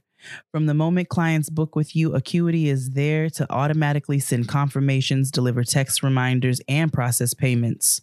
Never ask what time works for you again. Because with Acuity, clients can quickly view your real time availability, self book their own appointments, and reschedule with a click. Then Acuity will automatically update the calendars you already use, like Google, Outlook, iCloud, or Office 365, keeping your entire life in sync. All you need to do is show up at the right time. Acuity even asks clients to fill out intake forms when scheduling and keeps all of their information neat and tidy and in one place. With the ability to manage multiple locations and employees, class bookings, private sessions, add on sales, and recurring subscriptions, Acuity can adapt to any business. Save yourself from the day to day drudgery of keeping up with your clients in your busy schedule with Acuity Scheduling. For a limited time, you can get 45 days of Acuity Scheduling absolutely free, no credit card required. Just go to acuityscheduling.com slash grown. And I want to be very responsible of the things I say to my sister. Because everybody know I can be real petty. P E to the T T Y, honey, honey, honey. So there will be no honesty box this week because we had a very long kitchen table talk with our very special guests. However, Comma. we're going to invite them to join in with us on these petty peeves. Oh boy, let me get mine together. Yeah, get one together, Wait a minute, bitch. Like, I, I really I was done. I really hate when there's not enough mother in my kombucha. But um, yeah, I feel seen. Friend got me buying all them big label fucking products. So good. Dr. Bragg's and shit. Mm. yeah, you gotta shake it up. up. That's it. Apple cider vinegar shots. The fuck? You got to shake up the mother. No. In Oklahoma, we take bacon grease shots. Shut up. okay. So in so in honor of our petty peeves, Crissle Jean, do you have one? Um, I don't actually. A couple weeks ago, I cussed out a bitch on my show for um. Oh no. Oh, a white bitch. She took my clothes out the dryer. Oh, I'm sorry, what? No. She took them out the dryer and put them in, you know, them washateria baskets that be around No, the washroom. would've made a So she took, again. but sis, Wait, the, the metal worst, joints with the wheels? yeah, the metal Oh, joints with the oh, wheels. no. But she took them out the dryer 30 seconds after they ended. Oh, so she didn't even. She didn't give even the give me no grace good time. She didn't even give me no good time. She didn't even give me two full minutes. So, but I continued to do my laundry. I got so mad, I immediately went to like autopilot. I continued to do my laundry. I ignored whatever she was saying. I had my headphones on. But when I saw her clothes were in the dryer, I opened that That's bitch. it. I would have put them like on the that. floor. I did. Yeah. I did. Yeah, good. I sure did. Good. And, and I hope they curdled. You I don't know. Me. You I don't know what happened. But I hope they curdled. because at so. that point my clothes were done. so I don't know what happened to Karen's clothes, but fuck that bitch. Still. I haven't seen that bitch or the bitch who asked me, did I? Like, is this the same one? Oh my god. No, it's not the same as that white woman who asked she me. She would not have lived to Who was like, Oh, was you have to have a key to get upstairs. Yes, bitch, I know. I've been paying this multi $20,000 rent here for years. I have I have been looking for this lady every time I go to her house. Every time I go to Crissle's house, I'll be looking and for that I've white been woman. praying for her. Yes. You don't find I her. feel like they're Damn related. it, friend. Stop yes. it. My candle's working. But what I didn't, what I didn't say on the show because I didn't find out till after we taped is that afterwards, you know, Chris Morrow, the white man who owns loudspeakers, was downstairs with uh Taylor. Shout out to Taylor who uh normally runs our sessions, and um Chris was like, "Your read really made me look at myself differently. I felt like really guilty because I've definitely done that to people before." And I was like, "You fucking colonizer." do not take people's clothes out the dryer unless you have given them like a good 10, 10 minutes. minutes. How did we all Because we got the code. 10 minutes. Because, and like, I was literally, I was downstairs so fast that my other load of laundry Hasn't was done. not even out of the washing machine yet. The other washer was still locked. Oh, no. Meaning that bitch had, and the only reason she got downstairs before me is because she called the fucking elevator before me. So I had to wait for her ass for the elevator to, To come, come back, up back to up. get me. Right. So it was like so. What did you say to her? I didn't say nothing. As soon as I walked in the uh, laundry room, I looked at my clothes in the basket and then I looked at her and then I looked at my other clothes in the washer that was still locked because it was still running. And she started saying something. But there was a there was a, a Tamela Mann song on my iPod. Take me to the Tamela king. Man. Yes. And listen, The Lord the Lord took Tamela me saved her right that to day. the altar. Okay, because Jesus knew I ain't have shit else to bring that day. I was going to beat that bitch ass. Ooh, but Jesus. instead, I turned the dryer setting too low so that even if she did come back and close the dryer, it wouldn't dry on high heat. Oh my god. And then I opened it to make sure her clothes did not dry. and I hope she fell asleep. Yes. And that shit turned to Channel fucking me. cottage cheese overnight. Good. And she had to wash it all over again or just throw her panties Oh, away because they all developed some sort that of yeast. smell. Yeah, Ugh. fuck her. I had a similar Yeah. experience in the in the Oh, um no. laundromat in my uh in my building. Stab her, sis. The lady, well, the lady, like similar to you when she asked Okay, you or XD. tried to, uh, she she insinuated that you didn't belong there. This lady came downstairs. What? She came downstairs. I was like putting clothes in the dryer, and she started questioning me, like how, like you know, white women do when it's like, um, "Do you live here?" Ma'am, first of all, it's 10 o'clock Yo. and I'm wearing my slides and this house coat. So you, I mean, what, do people come in here off the street and use the laundry? Talk about, I've never seen you before. I said, ma'am, this building is two towers. Each tower has 16 floors. You couldn't. Of course, you, haven't could seen me before, have, you stupid You could not bitch. have possibly believed that you have seen every single person that lives in this building. well, I just wanted say? to know. I just wanted to know. Um, you know, I just never seen you before. I just want. No, ma'am. You wanted to ask me if my name was Nadine and I was a white woman. You would not be asking me these questions. Yeah. You want to know what this black girl is doing in this building, and I will let you know that I'm folding my towels. And if you don't get out of my face, you're gonna be picking up your teeth. I'm so tired. Listen, I mean, because I pay my I mean, rent at- and I pay it on time. on time and in full every fucking month, on or before the first. That's why when white people try me, I'm like, bitch, do you know how much harder I had to work, how much more I had to do to be in this building here? that you just deigned to live in? Like, man. are you Girl, serious? Kiss my ass, bitch. This is like the building of my dreams, and meanwhile, you slumming it in Harlem. So, like, bitch, Get your mm-hmm. life together, man. I mean, I'm so listen. I understand, sis. I Like, how really dare do. you? I have had to talk to these white women crazy. I'm not some little. I'm not some little colored child off the street. And even if I was, is this what you choose to argue with people about drying their clothes? And like, what you gonna do? You gonna call the Jakes because I'm down here folding towels? you look stupid. Man, gentrifiers are something look to really fuck dumb with. right now. I've been Yes. struggling with that, man. I told Chris oh. Merle, don't ever do that shit crazy. again. Don't. Don't do that shit again. Don't take no. Don't touch nobody's. Don't touch nobody's clean fucking clothes. Don't oh ever touch my clean clothes and put them in a bare basket. Listen, I told myself the heat in the dryer would be high enough to burn off her white ass germs. That's what I said. Because imagine had she put her clothes on my clean, No. her hands on my clean, dry clothes. I would have to burn all my items. I had I, would've had burned an every- experience when I was at UConn. This white boy took my stuff out the washing machine and I made him. I took his car and I was like, "We gonna wash these clothes again since you want to touch my clothes."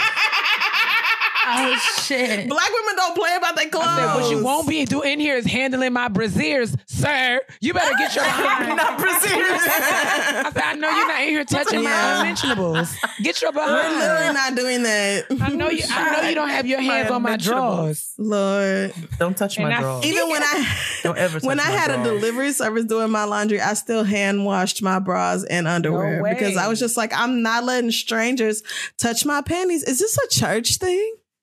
I, you know, that's the reason I haven't used the service. Oh, see, so no, it's a black girl thing. Because I no, I'm just like, I can't. I was talking to XD about that because Mm. he was like, come on, you got to get with the times. I'm like, I don't want no one handling my underwear. no, I don't. Well, I have too much laundry to use laundry service. Oh so- yeah, but you got a whole ass family, Yeah, we we Yeah. can't we can't bi- No, I bill these understand. six hundred dollars. right?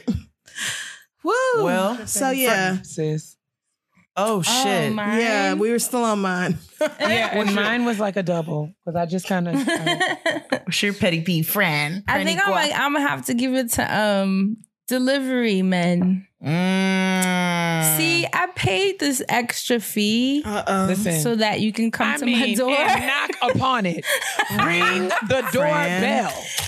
Do not call me with an attitude. Talk about you you downstairs. downstairs. I said, well, the elevator and is they on your get right. mad. But then they get mad when you say, okay, this is what I always do. They're like, I'm downstairs. And I'm like, do you need me to tell you the apartment number? and then they say, it's, I already know what it is. I'm like, okay, great. So I'll see you up here. Yeah. And I usually hang up mm-hmm. and then they call back and they're like, well, I'm not coming up. And it's always an excuse like, I can't. I have my find parking, bike or my, I can't find, I don't want to double park. And I'm just I like, don't care.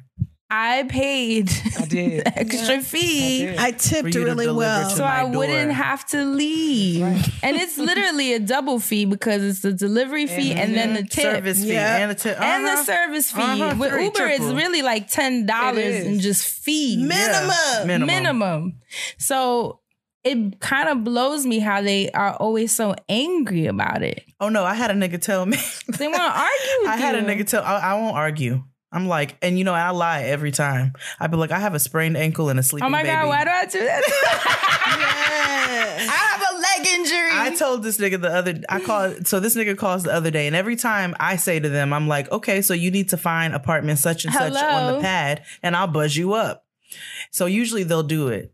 This one dude says to me, "Uh-uh, I'm not doing that." That's happened to me. I said, "Excuse me." He said, "Uh, uh-uh, I'm not doing that." I was like, oh, "I'm." It was like the Diddy gif with the guy. Yeah, we all look at that. I'm not doing that. I was like, it's like who's gonna I fold? saw red because I was like, if I don't get my food and I'm not going downstairs, I'm going to blow my fucking That's brains. exactly what happened. The dude said, "Well, I'm not coming upstairs." So what happened? You didn't get your food? And I said, "Well, I'm not either. So what we gonna do?" I was like, "You drove all this way just to take it back," and then he was like, "Well, I don't know. You got to figure out." He hung up on me. So I Oh, okay. literally, I was like, "Okay, well, I guess I'm not getting that food." Let me tell you something. Because between Grubhub, Postmates, Uber Eats, and American Express, I'm going to get my money. I'm back. gonna get it back. I literally was. I was I'm like, going "I'm to. chilling," And and then five minutes later, wait, my doorbell rings. Yo, He five it. minutes, and he, yo, when I tell you, he flung. He was big mad. I know he was so pissed. He flung that shit at me, and I laughed so hard because I was like, like, "You're Have a blessed night. Have a blessed night. God bless you. I'd open the door with a gun. I was like, I, and then I And started would have laughing. immediately went to jail, bitch. It's a BB. It's a BB. it's a You can't even have a You BB gun can't. in New York City. I was like, "Have a good night." and she knows that. Ridiculous. When you laugh though, that's when they get real bad. That's when he was so That's when mad they 'cause get you like, real bitch, you know I bad. won. Yo, he was pressing that elevator button. How you know when they're like, yeah. they be rushing even when they not mad, but when they live it, they get pissed. that's why I understood And when you Lizzo laugh, took that girl screenshot and she posted it. Did y'all hear Oh, about and this? she gonna be Yes. she getting sued for that, right? Is she Shut really? up. Are That's you- what Well, I saw on the Twitter. I don't know if it's true. She did apo- like she did apologize. Well, I saw the original post and I thought, sis, you got too many followers for that. You know, The At girl this said she can't even leave her house. That she's been like, Now, ain't nobody recognizing that bitch No, off of they're that not. little I tiny don't even know what they got on listen, the you're app. gonna say what your lawyer told you to say, okay? This is true. She is under And emotional that's why distress. I'm saying in real life, in real life, nobody's like, that's that bitch Shantae, that's the Lizzo it might suit." be the internet's wild. Maybe the here. people you went to school with. Okay, girl, all 500 of your Facebook friends and know then that shit. everyone they told. But it, you know what? Anyway, the point is, I have I have had it happen twice where the food I ordered on an app magically made it to my door, but never, Never actually made made, it it to to, my door. apartment oh, that's another twice. one. And I've gotten my money back in full every time. But I have also been pissed enough to understand exactly where Lizzo was coming from. Mm. I have. I have I'm to. not saying it's right. I'm saying I understand. Yeah. I understand. Because the thing is, and people people will be like, well, you need to check your privilege and blah, blah. As a human being, if you gonna meet somebody where they at and you hungry yeah. and a nigga whole ass lies about delivering your food. I had a nigga lie on my Lyft the other day, said he picked me up, dropped me off to the Stop location that I put and marked the ride completed. Oh, that's just crazy. Oh, you no. whole ass stole out of my out of my bank account. So famous or not, I'm a human being with Right. emotions and unfortunately she didn't that was that the right thing to do? Absolutely not. Do I condone the actions? Especially because of Absolutely not. girl's face and everything. Yeah, like that's just it's irresponsible. But also as But a I human get it. being, that's what But I, I understand, her reaction immediately. One girl you said she you know can't- how hungry she was. One girl on Twitter said she went, the food never came, and she was just like, whatever. She went downstairs and turned the corner, and she said the guy was in his car eating. See. and even that girl, the girl with Lizzo's food was like, you know, I waited downstairs for five minutes or whatever, or I called multiple times. and didn't the doorman say she no? That's what I'm saying. If there was a doorman or a concierge in a nice hotel, trust me, I've stayed in nice hotels. They will call your room directly when there is delivery service. Yeah. They won't let them go up. That's But true. let you know but they there. will contact you or they will hold the food for you. Mhm. Especially, I know Lizzo is not staying at the fucking Holiday Inn Express. No, Express. she's not. No. So or the La Quinta. you know, I have a feeling sis smelled a paycheck when she saw it, and I'm not. I mean, I get it. I get it. I get it because when you come up on an easy lick, it's like, why not? But at And the same time, lick. I'm just saying, as as somebody who has had their food mysteriously disappear Mm. from these courier services Mm-hmm. before, I fucking get it. Man, that's I my, get pet, it. my petty peeve. I get it. Well, my petty peeve is very short and it was Crissle inspired. So What did I do? Alicia Keys Oh, yeah, For the longest, we knew that, that Alicia Keys said You 30 so in silly. Lenox, or you don't know my name. And that doesn't exist. No. And Crissle actually said that she addressed that and said, well, everybody knows that I meant 132nd Lie. because everybody takes the one off. Nope. So my petty I peeve this week is lived for in that Harlem lie. my whole life. Like, please I don't tell know a friend. single person in this world who has ever taken the one off. Meet me on 30 in seconds. all, in all of my black life. I have Ever. never removed. the Nobody's one. ever told me I live on 45th and Broadway. I live on Maybe we say 37th and we St. say Nick. one three two, like catch me in No, one three but two. nobody one, two, removes the one. One two But fifth. we Not still a say two. one two fifth.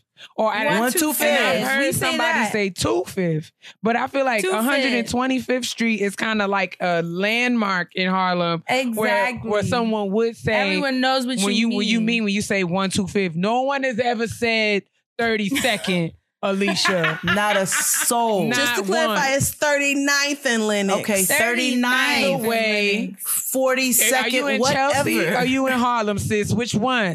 Because you can't be in both. That's enough. Actually, I'm so I'm googling it now, and I don't see her saying that They done scraped I it don't from the care. No. I'm just saying, doesn't mean it doesn't exist, but I don't see it. But Genius has this line highlighted, and it's like there's been a lot of commotion about this Dead. because New Yorkers Rightfully know there's so. no such thing as 39th, 39th and and Lenox. Lenox. Never been. And one of our friends used to live at that corner, 139th and Lenox. Do y'all remember? yes. Yes. And so we were. I was like, "Oh my god, nigga, you live on the. You don't know my name." but apparently, there was a diner on 135th in and Lenox. Um, Don't matter. 39th and Linux doesn't exist. But yeah, Genius says that Alicia probably just said that to avoid a bunch of people What looking diner? up a diner. Jimbo's? Jimbo's ain't hardly nobody's Pan- dying. No, it's not. But it was something called and Pan pancakes. Pan. Not ever. Are you black? Not Are you kidding me? ever. Get out of here. Right. Jimbo's is Anyway, a not so point is, glorified crown Every time. I have brought this lyric up to New Yorkers, they've nobody's been like, "I don't know what You you're can, get a, talking you can get a decent burger, but it ain't no diner. You sure can Yeah, no, for like no. you 10 can get some some some okay pancakes. It'll be the pancakes. biggest burger. It'll the bigger, be the biggest burger in the world That's for thirty right. five cents. But you, yes. and I love Jimbo's. You know they closed the chicken spot which one? Which on one? 139th.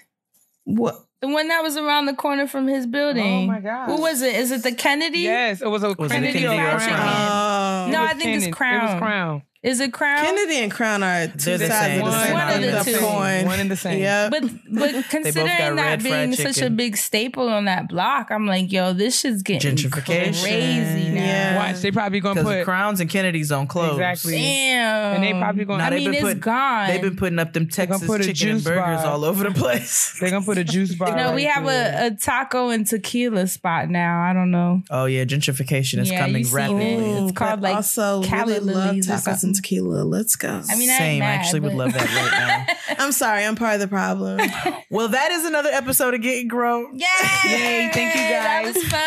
Thank you to our beautiful sisters for coming We and love you partaking in such an important Yes. discussion. Thank Thanks you for, for having me. us to come Yes. I know we went way over time, so sorry like to a your four-hour listeners. Right. Our almost bad. three. But Would you Would you like to let our, our listeners know um, what they should do? Um, With what? In case of emergency, yeah. Break stop, glass. drop, and roll. okay. Yeah. That's that's what it is this week. If you're in a tornado warning situation, I can help you. hide under a desk. No, bitch. That's actually the last thing you should do. Oh, You should go to the innermost room of your oh yeah, house. no windows and shit, right? A room with no windows. Oof, yes. Try to find. Try to take everything off the top shelf if you doorway? can. Nah. So the doorway, if you have no better options, like if you are in a house with glass walls, Okay. then yes. Well, all I know, so then But that would be otherwise, my a petty closet peeve or a then. bathroom is my probably petty peeve is if you move to Oklahoma, then Oklahomians or whatever need to tell you It's Oklahomies. It's Oklahomies. Oklahomies need to It's tell Oklahomos. you where It's Oklahomos. the Oklahomies need to let you know first of all what that crazy sounding alarm is. Oh, that it's a tornado. First of all, you will figure it out very, very fast. no, I thought it was haunted. If you don't know, you're gonna learn today. You thought the city was haunted, bitch? With a siren the whole city could hear? I didn't know. You smoke too much weed. Maybe I do. but I know that you and your fellow cronies did not tell me Had you grown up a in Oklahoma like warning. the rest of us, you would have been known. nor did I know what to do when an actual tornado was coming our way. I was freaking the fuck You out. should But have anyway, Googled that. well, I will tell the listeners you all can drink your water, mind your business, and what else is Moisturize because your black will crack if it's dry, like Felicity Huffman, and she going to jail. For days. Yeah. Look at Diamond and Silk. I mean, be Them very bitches are careful. deteriorating in front of our eyes. Aging like Amen. avocados. bananas. Bye. pajamas.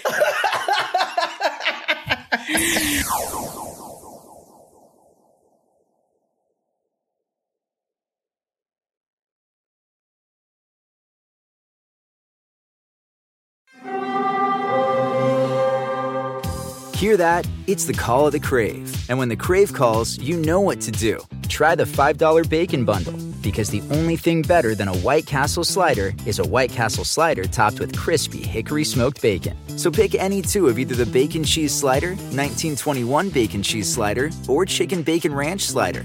And also get a small fry for just $5 with the $5 Bacon Bundle. White Castle. Follow your Crave.